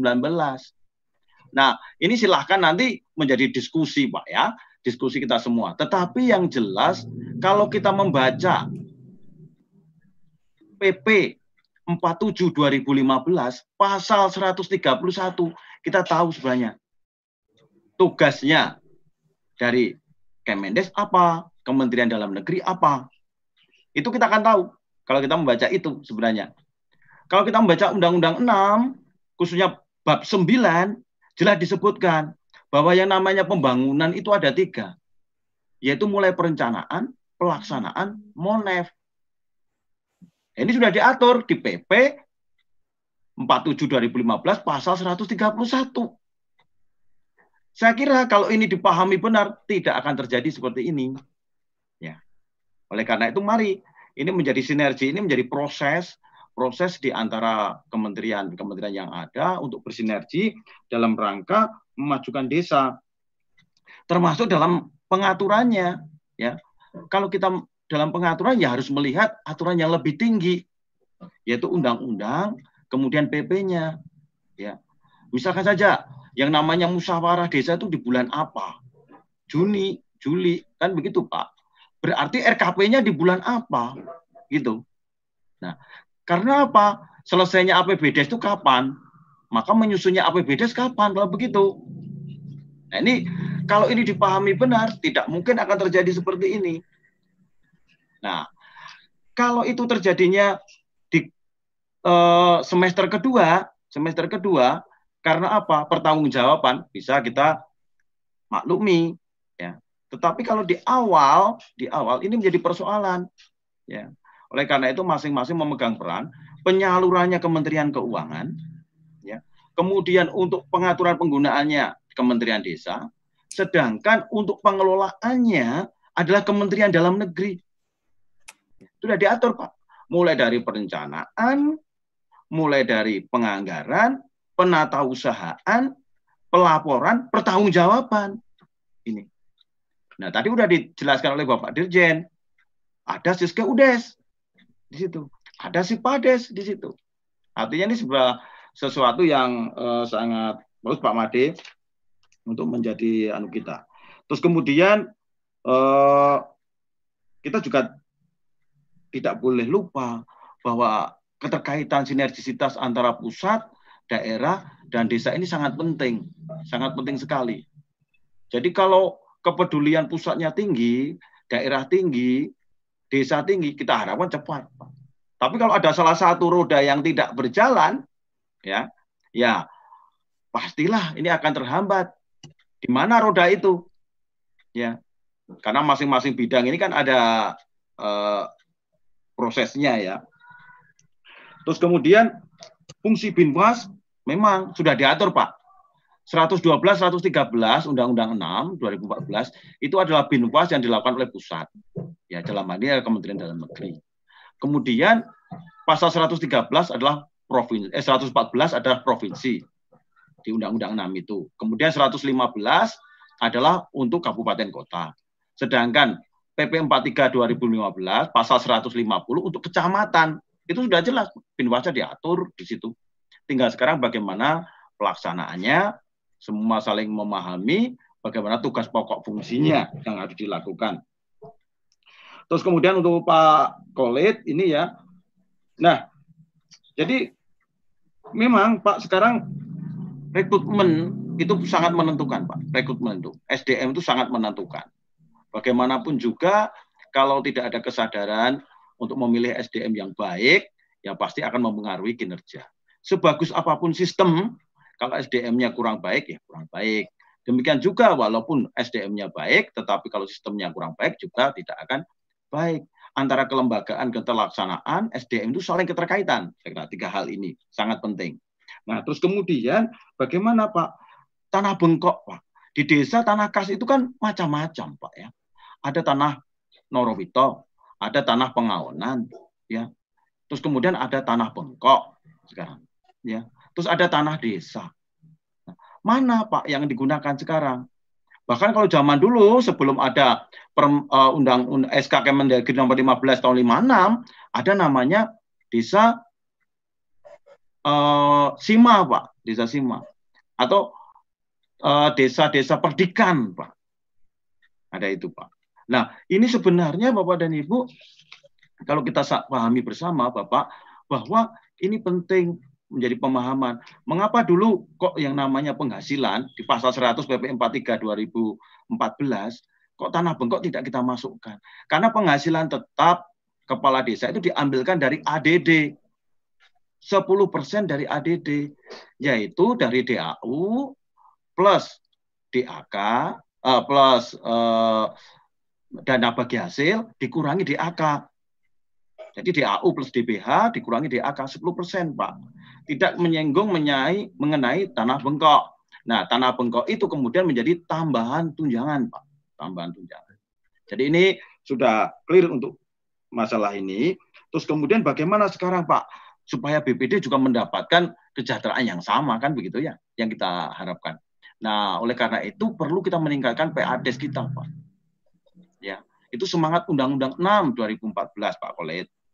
Jadi bagaimana desa itu menuju kemandiriannya atau desa swasembada yang sekarang ini baru lima persen. Ini biar berdaya bagaimana? Mari kita lembaga-lembaga yang ada di desa, pemerintah desa, BPD, lembaga kemasyarakatan, tadi ada PKK Karang Taruna, RT RW, kemudian ada lembaga adat, saling bersinergi bersama-sama membangun desa ini. Kalau tidak, tidak akan optimal. Ya, Kemudian bagaimana dengan uh, permasalahan BPD? BPD ini sebenarnya sudah jelas diatur. Kalau nanti ada teman-teman dari BPD, sudah jelas Pak Permendagri 110 2016 di sini. Benar Pak, apa yang dikatakan Pak Kolit tadi. Jadi belum banyak yang memahami bahwa tugas BPD itu sangat penting sekali. Belum banyak yang memahami. Padahal sudah jelas ya begitu 10 hari dia diterima terus kemudian 30 hari bagaimana dia harus mengundang Permendagri yang uh, permen uh, perdes yang apa saja yang harus dibahas yang diusulkan BPD mana yang tidak boleh oleh BPD contohnya mengenai APBDes mengenai RPJMdes itu sudah kewenangan pemerintah desa. SOTK kewenangan pemerintah desa. Tapi bagaimana yang BPD yang bisa diusulkan? Ini saya kira uh, sudah menjadi uh, kebutuhan kita bersama sebenarnya kalau ingin memajukan desa ya ada peran aktif dari semua pihak baik itu dari pusat, daerah, desa. Di desa ada lembaga kemasyarakatannya, ada pemerintah desa, kemudian ada pihak-pihak terkait. Saya kira itu Pak Surya Koco yang bisa kami ya. kemukakan, lebih kurangnya mohon maaf. Terima kasih. Terima kasih. Sebelum Mas Ferry, saya perlu melaporkan ini ada tambahan-tambahan dari teman-teman uh, yang masuk dari apa uh, channel YouTube kita. Ada dari Mesuji, Boyolali, Bol, uh, Ciamis, kemudian oh ini Dukcapil Provinsi Bali juga uh, ikut memantau. Kemudian dari Kalimantan Tengah, Papua. Oke, monggo Mas Ferry uh, bisa memberikan responnya. Jadi ini menarik sekali. Kayaknya uh, perlu waktu khusus ini saya harus soan ke pasar minggu untuk mengagendakan minggu-minggu ke depan ini apa-apa-apa. Jadi secara spesifik mungkin oh ini apa minggu depan ini kita khusus bicara BPD sehingga teman-teman BPD uh, ah, apa akan mengikuti dengan baik dan seterusnya. Seminggu berikutnya mungkin khusus PKK dan seterusnya termasuk juga batas desa dan seterusnya. Maka Mas Ferry. Baik, Uh, terima kasih Pak Koco. Uh, semakin dikaji ini semakin kelihatan banyak hal yang harus kita selesaikan Pak. Dan itu tidak akan pernah habis. Dan, dan kita dan kita harus siap dan media iya. TV desa uh, siap untuk karena kemudian begitu kompleksnya persoalan desa.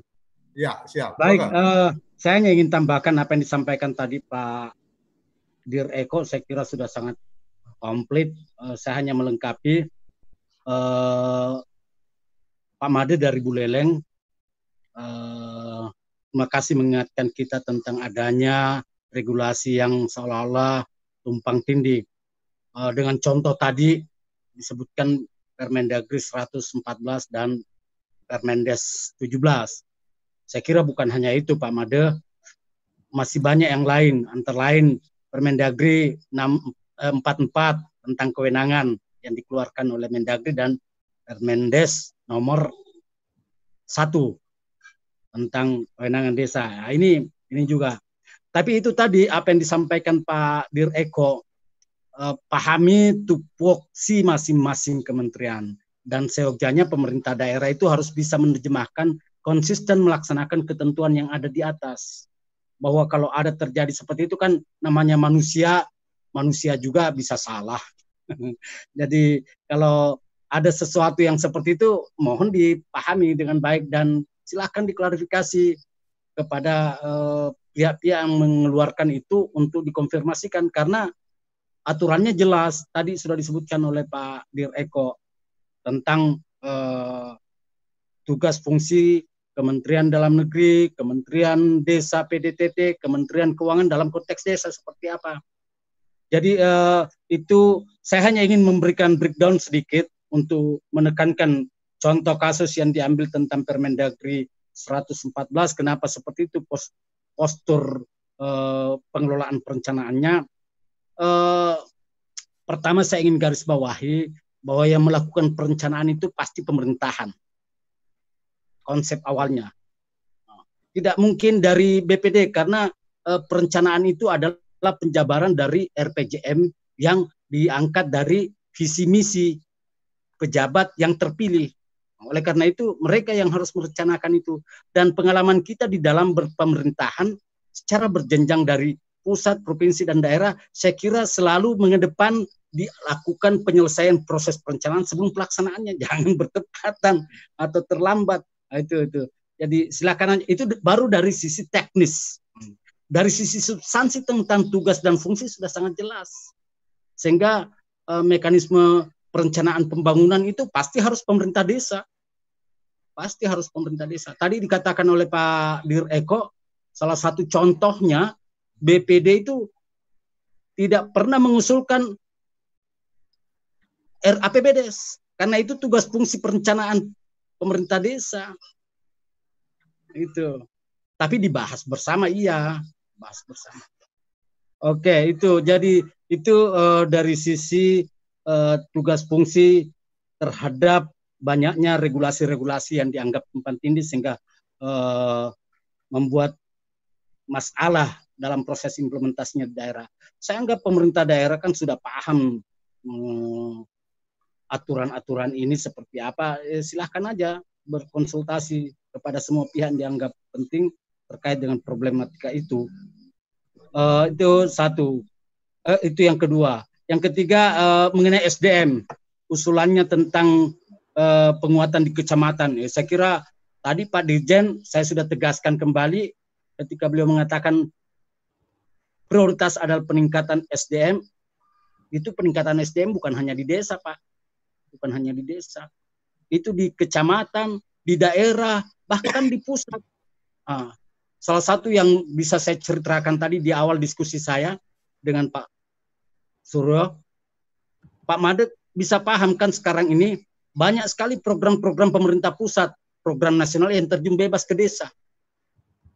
Nah, itu terjun bebas ke desa tanpa sinergitas dengan mekanisme perencanaan pembangunan di desa. Artinya pemahaman orang pusat pun banyak yang masih perlu diberikan tentang bagaimana filosofi Undang-Undang Nomor 6 tahun 2014 tentang desa dikaitkan dengan tupoksi masing-masing kementerian. Ketika mau masuk ke desa itu ada rambu-rambunya, tidak boleh terjun bebas seperti itu saja. Datang ini, datang itu. Ketika terjadi problem di dalam proses implementasinya, kepala desa yang disalahkan.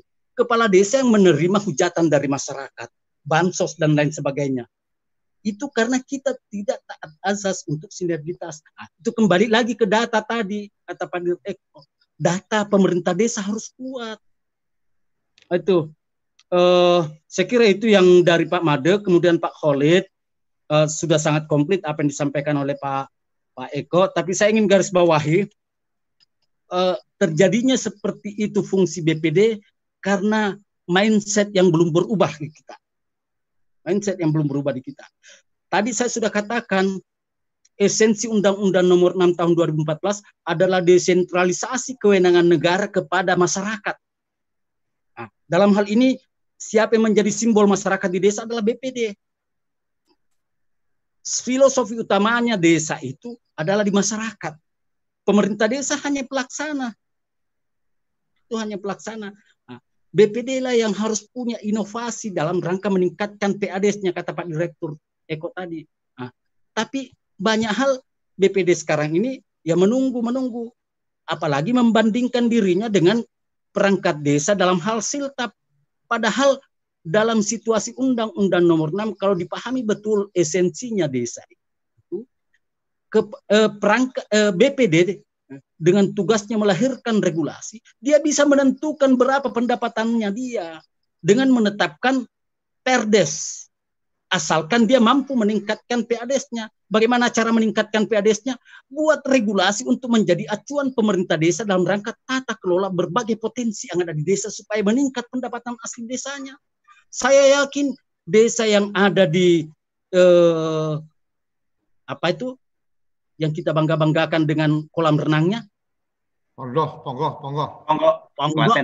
Itu BPD-nya pendapatannya banyak itu Pak karena punya kemampuan berkaitan dengan pendapatan asli desa.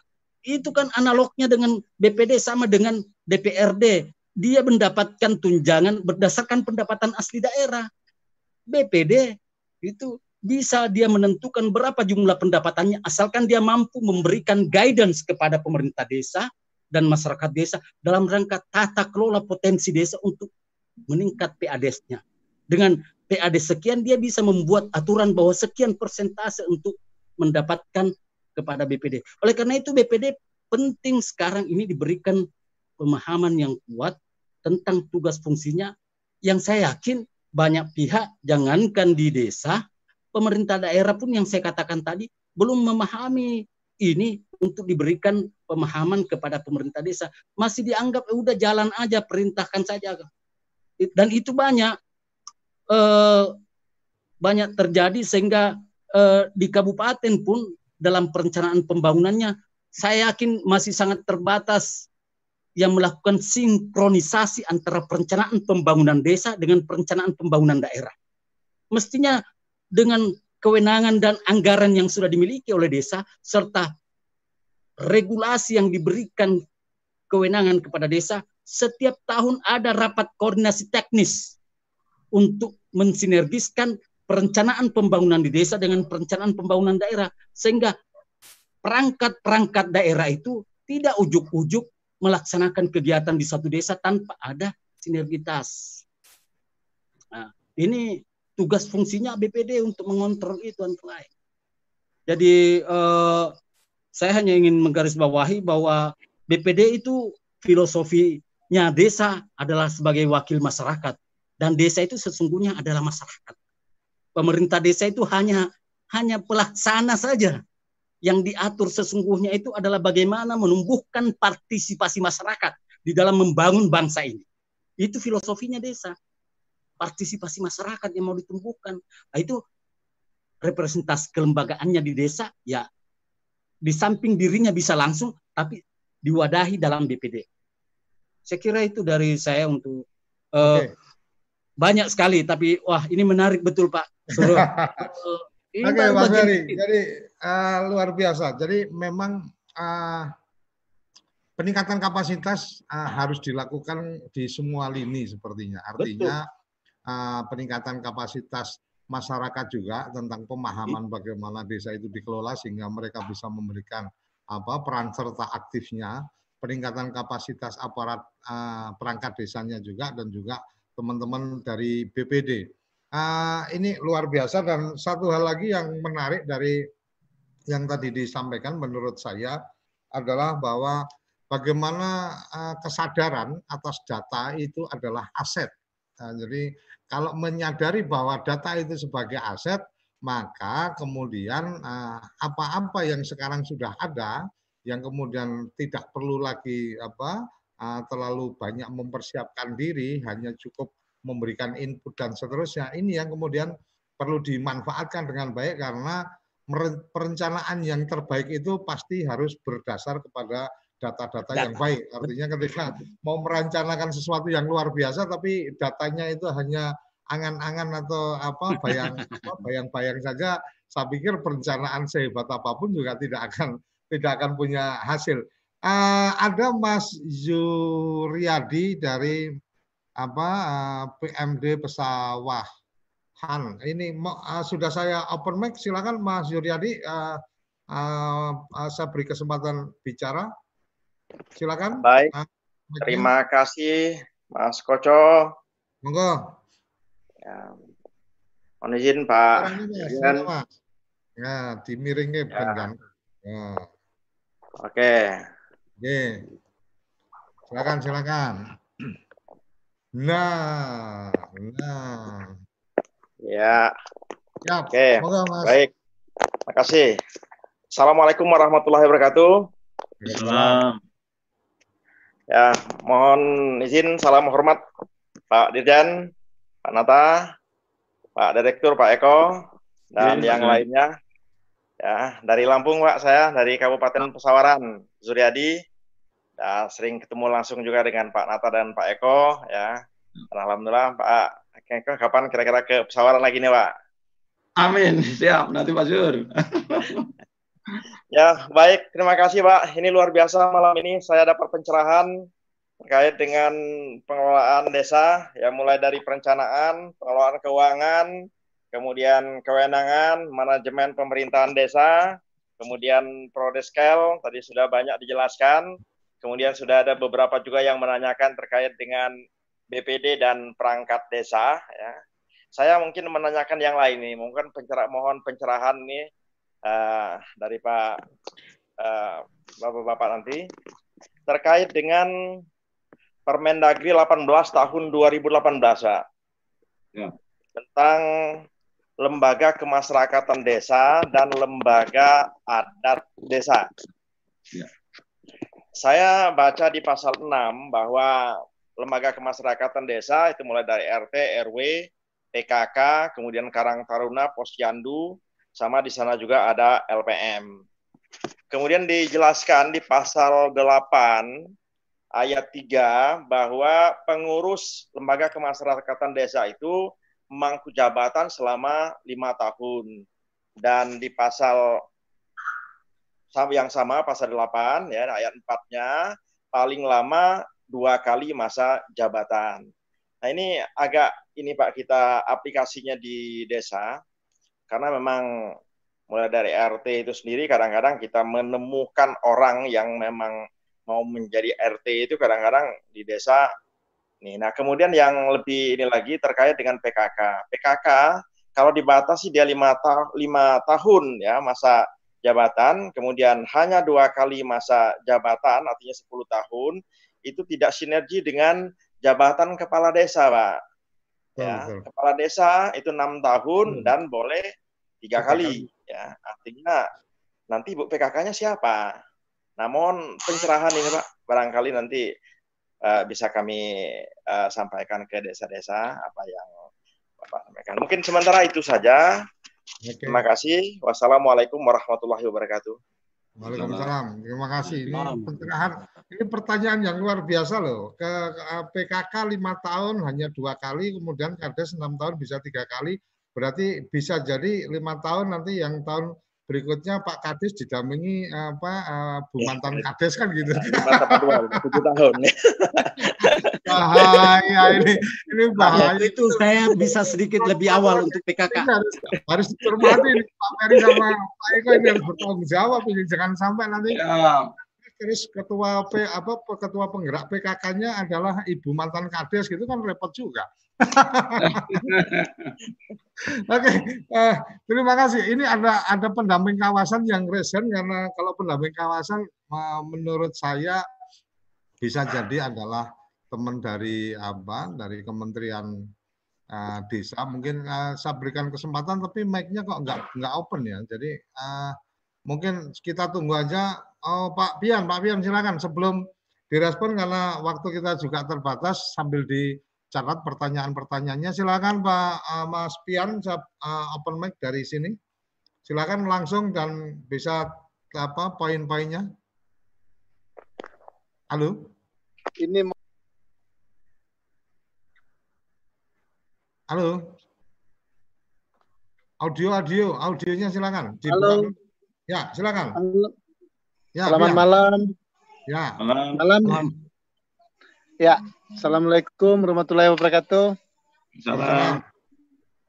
Baik, eh, saya dari Sintang ini. Jadi Sintang ini salah satu kabupaten paling hujung yang berbatasan dengan Malaysia. Oh iya. Jadi ada beberapa hal Jadi, yang jalannya ke luar negeri dong. Iya, tapi harus pakai paspor Pak Koco. lanjut, lanjut, lanjut.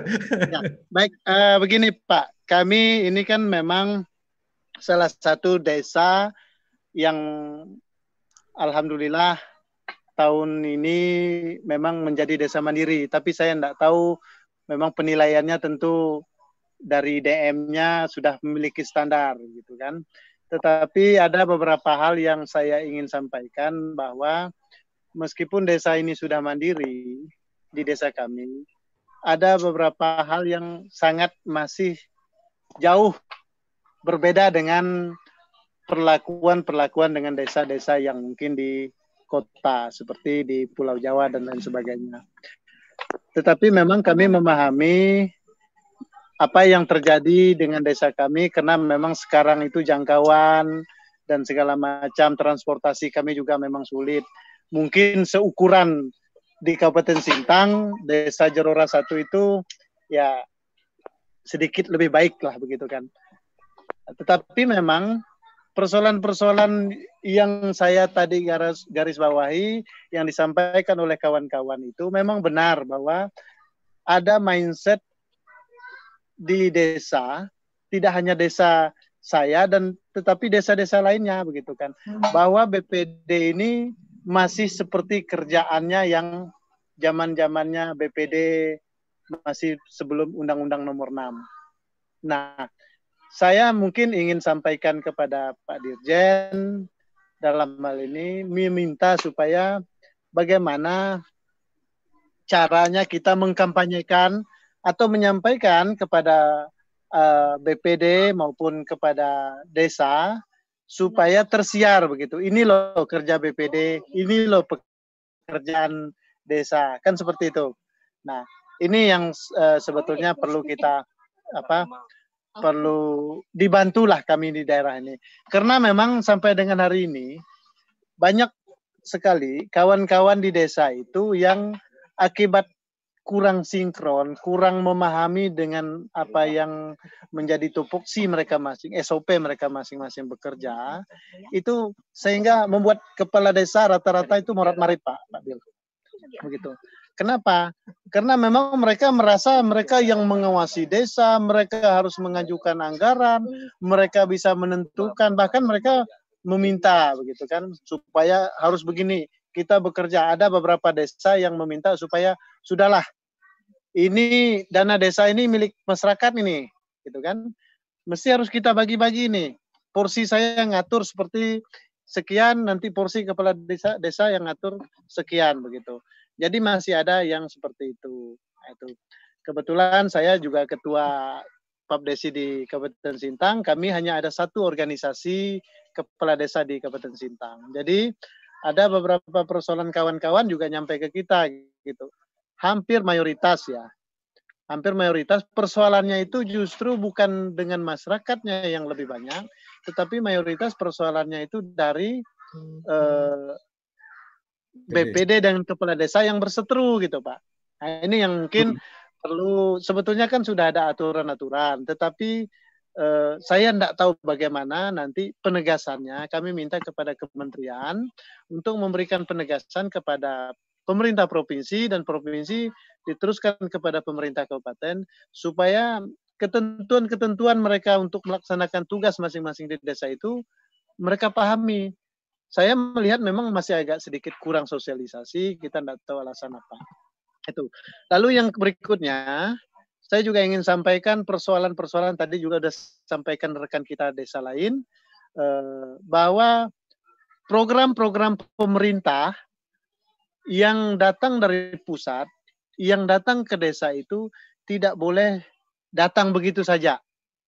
Ini menjadi persoalan kami di desa.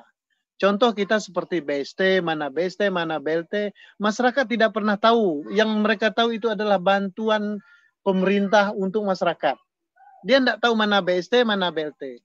Nah, pada tahun ini saya juga pernah berkomunikasi dengan pemerintah uh, dalam hal ini pemerintah kabupaten dinas sosial mereka mengakui bahwa mereka menggunakan data tahun 2015 dengan alasan mereka tidak punya dana. Nah, nah di Kalimantan Barat khususnya di Kabupaten Sintang itu ada beberapa kasus yang terjadi akibat terjunnya kegiatan apa bantuan-bantuan tersebut dari pusat. Tiba-tiba datang mereka tidak pernah bisa memilah mana BST dari desa, mana BLT, itu mereka tidak pernah memilah. Begitu. Nah, ini yang menjadi persoalan kita sekarang. Banyak kantor-kantor pemerintah yang sampai dibakar kantor desanya, yang sampai disegel oleh masyarakat akibat mereka uh, menyampaikan seperti itu. Nah, kami minta ada sedikit persoalan yang sangat sering tidak sinkron itu dengan data orang miskin yang harus dari desa, ya kan? Nah itu sebenarnya dengan dunia sosial. Saya minta mungkin harus ada kerjasama dari kementerian kepada dinas sosial berkaitan dengan bantuan-bantuan ini. Karena ini membuat masyarakat kami kami sebagai perangkat apa kepala desa itu merasa memang sangat dipojokkan sekali begitu kan apalagi dengan situasi uh, pilkada pilkades pilkada serentak bukan persoalan dipilih atau tidak dipilihnya tetapi memang yang menjadi persoalannya adalah uh, apa persoalan sosialnya gitu itu tidak terselesaikan. Kalau kami tidak dipilih buat mungkin ke kepala desa juga tidak mesti harus semua harus terpilih ini kan demokratis, tetapi persoalan sosial di masyarakat bahwa kepala desa, perangkat desa semakin dibenci begitu kan. Padahal kami sudah melaksanakan kerja dengan maksimal. Ini hal-hal yang kami lakukan di daerah. Lalu yang kedua, berkaitan dengan dana desa, kami mohon maaf Pak Dirjen, mungkin karena saya agak sedikit sombong bicara karena saya desa mandiri, tetapi perlu saya sampaikan juga bahwa saya mendengar beberapa waktu lalu Pak Dirjen eh, dari DPMPD, saya tidak tahu Pak siapa, lupa saya, di Kalbar, beliau mengatakan bahwa desa yang sangat tertinggal itu mesti harus diberikan insentif dananya, bukan insentif, tapi dana yang lebih besar. Saya pikir ini mungkin pemikiran yang keliru begitu kan. Memang kalau desa yang sudah eh, sudah mandiri itu juga eh, mungkin agak kelihatan maju, tetapi juga kami butuh dana itu. Kami mengusulkan, begitu kan. Kami mengusulkan bagaimana kira-kira kalau desa yang sudah mandiri itu atau desa yang maju ada insentif-insentif lebih, baik itu dari pemerintah pusat. Tapi jangan justru sekarang kalau desa yang sangat tertinggal itu diberikan dana, berantri berlomba-lomba untuk menjadi desa yang tertinggal karena dananya mungkin besar kan begitu. Padahal sebetulnya desa tertinggal itu sendiri juga belum pasti tertinggal gitu. Itu saya melihat masih ada uh, apakah IDM-nya kriteria IDM-nya yang untuk sebagai bahan penilai IDM itu masih uh, saya mengatakan tidak keliru tetapi mungkin perlu ada penyempurnaan-penyempurnaan yang lebih baik. Itu saya pikir dari Kabupaten Sintang, terima kasih Pak Dirjen. Ini mohon maaf mungkin sebagai masukan uh, mudah-mudahan bisa diterima karena memang kondisi kami banyak hal yang mungkin mau kami sampaikan tetapi dalam kesempatan ini saya pikir cukup sampai di sini. Terima kasih. Selamat malam. Assalamualaikum warahmatullahi wabarakatuh. Terima kasih. Waalaikumsalam. Uh, ada resen dari pendamping kawasan uh, bisa on? Kalau enggak on, uh, saya coba ke yang lain. Oke, uh, jadi menarik ini beberapa yang tadi apa disampaikan tambahan. Jadi kalau sepertinya kalau desa yang mandiri atau yang desa maju itu malah kemarin eh? mendapatkan keistimewaan eh? karena mendapatkan apa uh, kesempatan pencairan apa itu? anggaran yang apa uh, apa periode pertama itu jadi lebih besar 60 40 ya cuma dua kali apa dua kali proses pencairan dan seterusnya. Tapi uh, oke okay, itu bagian yang mungkin akan kita diskusikan di eh, forum-forum uh, berikutnya karena memang malam mingguan desa pasti akan mencoba mengangkat tema-tema yang uh, teman-teman kendaki. Salah satunya yang hari ini memang menjadi spesial karena memang uh, Pak Dirjen secara langsung yang apa menyampaikan isu-isu apa strategisnya sehingga kita kemudian nanti bisa memilah untuk kemudian di agenda pertemuan berikutnya kita akan apa pecah di bagian-bagian khusus atau bagian-bagian tertentu.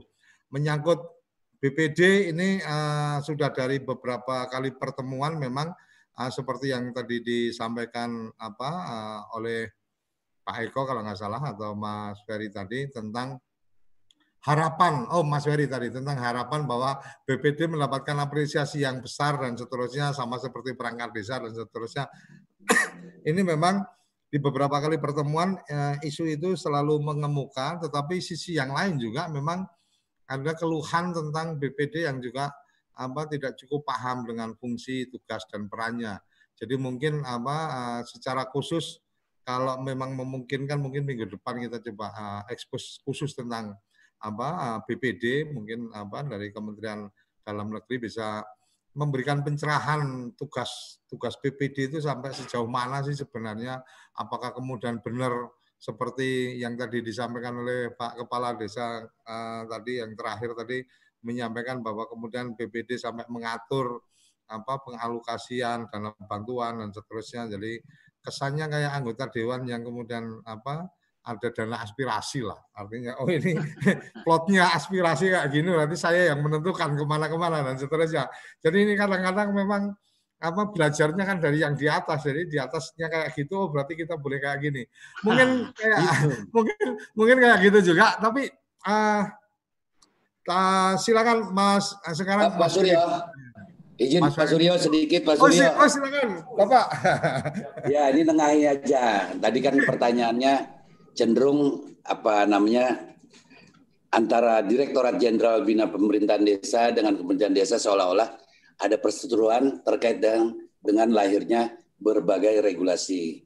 Yeah. Nah, tolong teman-teman yang ada di provinsi kah, di kabupaten, bahkan sampai dengan ke desa, kembali kepada regulasi pokok, yaitu tindak lanjut dari Undang-Undang Desa, yaitu PP 47, yang sudah memilah kewenangan Kementerian Dalam Negeri, apa kewenangan Kementerian Desa apa. Kalau teman-teman Kementerian Desa paham tentang itu, kemudian kami memahami itu dan diikuti oleh provinsi dan kabupaten sebenarnya persoalan tidak terlalu membuka seperti yang kita uh, lihat uh, terjadi saat ini. Nah, apa yang Pak Eko sampaikan itu udah benar, tapi memang kelemahan, lagi-lagi ini kelemahan kami. Banyak sekali regulasi yang lahir dari Kementerian Dalam Negeri sampai lebih dari 20 peraturan Menteri Dalam Negeri itu kelemahan yang ada di kami sosialisasi tidak dilakukan secara optimal. Nah, oleh karenanya lagi-lagi ini juga apa namanya uh, otokritik buat kami bahwa sosialisasi menjadi penting dan melalui media seperti ini TV Desa saya harapkan teman-teman yang ada di kabupaten sedikit demi sedikit nanti akan terinformasi aturan pokoknya sebenarnya seperti apa.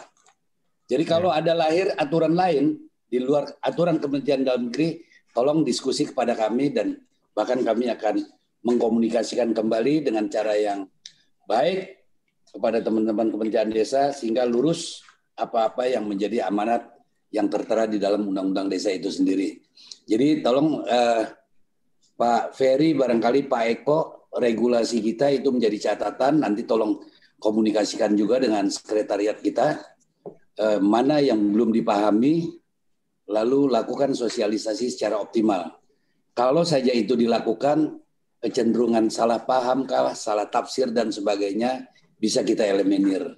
Saya kira itu eh, eh, apa namanya pikiran singkat. Mungkin secara secara khusus saya uh, mungkin apabila berkenan teman-teman dari Kementerian Dalam Negeri mungkin secara khusus ada ada waktu-waktu di mana kemudian kita memang akan membahas peraturan Menteri Dalam Negeri nomor sekian. Jadi uh, itu akan menjadi spesifik. Kemudian teman-teman sebelum mengikuti acara juga bisa kita bagikan dulu apa peraturan Menteri itu sehingga pada saat uh, acara forum-forum seperti ini teman-teman sudah membaca dan mungkin uh, bisa memberikan apa tanggapan-tanggapan karena memang secara materi sudah dibaca kemudian oh kami menemukan di, di lapangan seperti ini yang ini mungkin apa uh, perlu ada catatan dan seterusnya mungkin akan menjadi lebih menarik dan lebih produktif Pak Nata. Uh, saya kira saya kurang sependapat Pak Suryo kalau itu dilakukan okay. Justru nanti malah menimbulkan polemik karena ini uh, lebih kepada nuansa politiknya nanti yang akan mengemuka. Nah oleh hmm. karenanya kalau saja ada catatan-catatan penting seperti itu lagi-lagi saya ingin sampaikan kepada teman-teman yang ada di provinsi kah, kabupaten sampaikan dan kami akan mengkomunikasikannya secara khusus dengan teman-teman Kementerian Desa. Jadi tadi yang harus kita garis bawahi pahami PP 47. Ada dua kewenangan di Kementerian Desa, ada 18 kewenangan di Kementerian Dalam Negeri. Kalau itu dipahami, dibaca, maka kita akan tahu, kita akan berpihak dan berpikir lurus sesuai dengan peraturan perundangan. Saya kira itu Pak Suryo.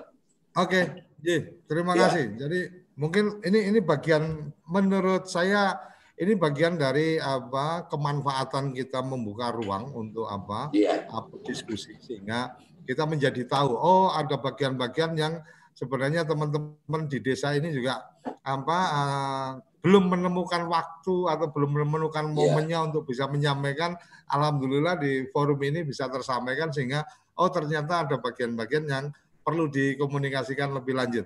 Beberapa pertanyaan yang uh, tadi mungkin uh, Mas Eko atau Mas Ferry mau menambahkan dan kita tinggal ada waktu 10 menit. Apakah ini kemudian akan menjadi closing statement dari apa, Pak Nata untuk kemudian apa menyampaikan ide apa uh, closingnya atau kita ke Mas Eko dan Mas Ferry dulu baru kemudian nanti closing uh, Pak Dirjen langsung. Monggo Mas Eko. Siap, Pak Suryakoco. Jadi iya. mohon izin Pak Dirjen, Pak Dirveri, Bapak Ibu semua yang kami hormati. Jadi yang pertama benar apa yang dikatakan oleh Pak Juryadi tadi bahwa di Permendagri 18 2012 telah diatur mengenai lembaga kemasyarakatan desa dan lembaga adat desa. Nah, kemudian yang kedua ada masukan yang bagus saya kira ini pertimbangan menjadi pertimbangan kita semua bagaimana implementasi dari uh, masa tugas baik itu dari LKD maupun lembaga-lembaga yang ada di dalamnya yang agak berbeda yaitu lima tahun diatur. Nah ini menjadi masukan kita semua. Memang semangat yang ada Pak Suryadi pada waktu itu adalah waktu pembahasan, ada masukan-masukan dari berbagai daerah juga. Bagaimana kalau enam tahun, lima tahun dan sebagainya disesuaikan dengan masa tugasnya juga dari masa jabatan dari kepala daerah dan sebagainya. Ini. Nah, saya kira ini ada positif, ada negatifnya. Memang positifnya tentu saja ini akan semakin mengefektifkan. Namun negatifnya apa yang dikatakan Pak Juryadi tadi, saya kira kok tidak sama begitu ya. Walaupun ini kewenangan kepala desa, ya kewenangan kepala desa mau diangkat lagi, mau dipilih lagi oleh masyarakat dan sebagainya dalam penyelenggaraan, dalam musyawarah, kepala desa dan BPD memegang peranan ini. Nah, oleh karena itu ini akan menjadi bahan diskusi kita juga nanti seyogianya bagaimana pasal 8 ini. Kemudian untuk masalah eh, SDM ya dari Pak Pian tadi ya uh, kalau ada masukan bagaimana kalau desa yang mandiri tadi ada pernyataan dari Pak Dijen BPMD ya kalau salah Pak Taufik ya akan semakin sedikit kalau yang mandiri gitu ya Mas Pian ya kalau saya tidak salah. Sebenarnya filosofinya begini, seperti saudara begitu, saudara. Kalau kita ada saudara, sudah ada yang cukup begitu ya, sudah kaya begitu ya. Kemudian diberi bagian sedikit daripada saudara yang lebih miskin. Ya. Bagaimana ini uh, kira-kira sependapat tidak gitu ya, seperti ini. Tetapi yang jelas, yang jelas semangatnya bukan dan bukan dana desanya itu yang menjadi persoalan, Pak. Bukan. Tetapi walaupun dana desanya akan semakin Well, ini belum ditetapkan ya, masih menjadi bahan apa wacana diskusi ya. Kalau itu semakin sedikit, karena sebenarnya apa sebenarnya? Tetapi desa yang desa yang mandiri, desa yang swasembada, ini diberi kewenangan yang lebih. Diberi kewenangan yang lebih, di situ diberikan penyerahan atau penugasan yang lebih, maka diberi perangkat yang lebih. Kalau swasembada, dia tiga kaor tiga kasih. Kalau yang tidak, ini bisa dua kali dua kasih atau dua kali tiga kasih dan sebagainya. Artinya dia bisa lebih mengembangkan diri, Pak. Jadi jangan hanya dilihat dari satu sisi saja dana desanya saja. Tidak. Bukan seperti itu. Ya, karena kita tahu bahwa desa itu bisa maju mandiri kalau apa PADES-nya. PADES bisa uh, didapat kalau ada apa? Ada kewenangan dia. Ada kewenangan, ada penugasan. Artinya ini saling berkaitan, ya, saling berkaitan. Nah, terus kemudian benar apa yang dikatakan tadi saya sependapat dengan Mas Bian. Inilah sebenarnya yang perlu kita koordinasikan dengan persoalan berbagai persoalan-persoalan yang ada sekarang ini. Kita melihat bahwa data itu penting. Satu data itu penting. Ya, Perpres 39 2019 itu perlu ditegakkan. Apa yang dikatakan oleh Pak Jokowi bahwa presiden itu penting, Pak. Satu data, one map, one policy, one data itu penting. Ya. Jadi kita mari bersama-sama kita isi profil kita, ya profil di kelurahan kita itu benar data yang ada, yang real, real time kita. Supaya memudahkan dalam pengambilan keputusan. Saya kira itu Pak Suryo yang bisa kami sampaikan dalam waktu yang singkat ini. Terima kasih. Monggo Mas Ferry mau menambahkan? Sudah cukup? Oke, uh, kalau sudah cukup lima menit terakhir ini berkenan Pak Nata untuk memberikan closing statement agak panjang lima menit karena memang ini apa bagian yang penting sebenarnya yang ditunggu-tunggu adalah uh, apa bagaimana ke depan teman-teman di desa menjadi apa uh, lebih nyaman dalam melakukan tugas-tugasnya dan memang sesuai dengan arahan dari apa uh, kementerian-kementerian yang ada. Pak Dirjen, berkenan? Masih ada? Oke, kalau tidak ada ini uh, kalau mungkin masih ada agenda yang lain mungkin uh, masih ada cukup waktu ya. Baik. Sudah ada, Bapak? Iya. Monggo. Baik, Pak Pak Suryo. Closing statement. Uh, Karena waktu ternyata ternyata nggak berasa Pak Nanta kita sudah dua jam dari dari, dari 18.30 ini ngobrol-ngobrol apa sepertinya ringan tapi menurut saya cukup bernas menemukan beberapa hal yang krusial, mendapatkan pencerahan banyak hal. Dan di akhir sesi ini uh, kurang empat menit, monggo berkenan uh, Pak Nata memberikan closing statementnya. Baik, terima kasih Pak Suryo, Bapak Ibu hadirin sekalian yang mengikuti acara TV Desa. Kami untuk dan atas nama lembaga Kementerian Dalam Negeri khususnya Direktorat Jenderal Bina Pemerintahan Desa sangat-sangat menyambut baik kegiatan seperti ini dan kegiatan ini harus terus berlanjut, diskusikan berbagai hal terkait dengan pengawalan Undang-Undang Nomor 6 Tahun 2014 tentang desa. Manakala diskusi ini berlanjut secara baik seperti ini, maka kita pun secara perlahan bisa memberikan pemahaman kepada kepala desa, perangkat desa, anggota BPD dan lain sebagainya. Bahkan pemerhati-pemerhati desa akan memahami regulasi yang terkait dengan undang-undang desa itu sendiri. Nah, oleh karenanya sekali lagi Pak Suryo, teman-teman yang lain, eh, memang ini sebaiknya harus kita pilah dari apa yang menjadi kewenangan dari eh, di Kementerian Dalam Negeri dari 18 amanat untuk dilakukan oleh eh, Direktorat Jenderal Bina Pemerintahan Desa boleh kita kupas eh, satu persatu sehingga pemahamannya bisa eh, diterima secara mendalam Nah, manakala kita sepakat dengan itu, mungkin mari kita buat penjadwalan sebaik-baiknya sehingga teman-teman yang akan mengikuti acara ini akan setidaknya kalau satu minggu itu kita buat misalnya tujuh kegiatan, lalu kita urai setiap minggunya seperti apa, teman-teman lebih siap untuk menyampaikan hal-hal yang terjadi di daerahnya masing-masing.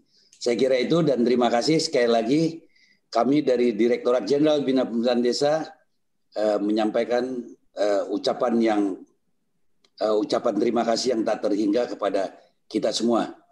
Mudah-mudahan ada manfaat dari diskusi kita dan sekali lagi saya mohon maaf kalau ada kekurangan dan berharap minggu depan kita bisa membahas topik yang menarik dan tentu kalau uh, misalnya berkenan kita buat juga barangkali Pak Suryo lewat pertemuan kita malam hari ini disampaikan bahwa minggu depan kita akan mendiskusikan apa. Nah, teman-teman yang ikut sekarang ini paling tidak di minggu berikutnya akan lebih siap untuk menyampaikan catatan-catatan penting atau barangkali persoalan-persoalan penting sehingga kami pun akan bersiap-siap untuk uh, menyiapkan kemungkinan lahirnya regulasi baru manakala regulasi itu misalnya belum ada. Sekian terima kasih. Assalamualaikum warahmatullahi wabarakatuh. Waalaikumsalam warahmatullahi wabarakatuh. Terima kasih uh, luar biasa Pak Nata untuk dukungannya. Jadi kami dari TV Desa juga sangat berterima kasih karena memang teman-teman dari apa Kementerian Dalam Negeri dalam hari ini Bina Pemdes merespon baik atas uh, ide atau gagasan untuk kita mencoba melakukan apa uh, forum secara rutin mendiskusikan hal-hal uh, yang menarik untuk ke, kemudian arahnya memang karena kementerian dengan Kementerian Dalam Negeri maka sebenarnya uh, arah utama kita di acara malam mingguan desa lebih pada bagaimana kegiatan ini kemudian ada uh, efek terhadap peningkatan kapasitas aparatur desa sehingga bisa melakukan pelayanan secara lebih profesional. Nah, ketika aparat desanya profesional, masyarakat desanya cerdas, maka saya yakin desa yang maju, mandiri, bahagia dan sejahtera itu bukan mimpi karena masyarakatnya sudah cerdas, aparatnya profesional mau apa lagi? Semuanya pasti akan kemudian uh, memuliakan desa sebagai agenda uh, kita bersama ini akan uh, bisa segera tercapai. Tepat 20.30 saya harus undur diri dari acara ini. Terima kasih luar biasa Pak Dirjen, Pak Natar, Maturmun uh, sudah berkenan hadir apa uh, mengikuti acara ini. Terima kasih Mas Eko yang selalu semangat untuk kemudian apa uh, menyiapkan konten-konten dan apa memberikan semangat teman-teman yang lain. Mas Benny juga ada. Ini apa pecah telur pertamanya. Mas uh, Ferry terima kasih yang sudah banyak mendukung kegiatan-kegiatan kita. Terima kasih pemirsa kerabat desa seluruh Indonesia yang sudah mengikuti acara ini.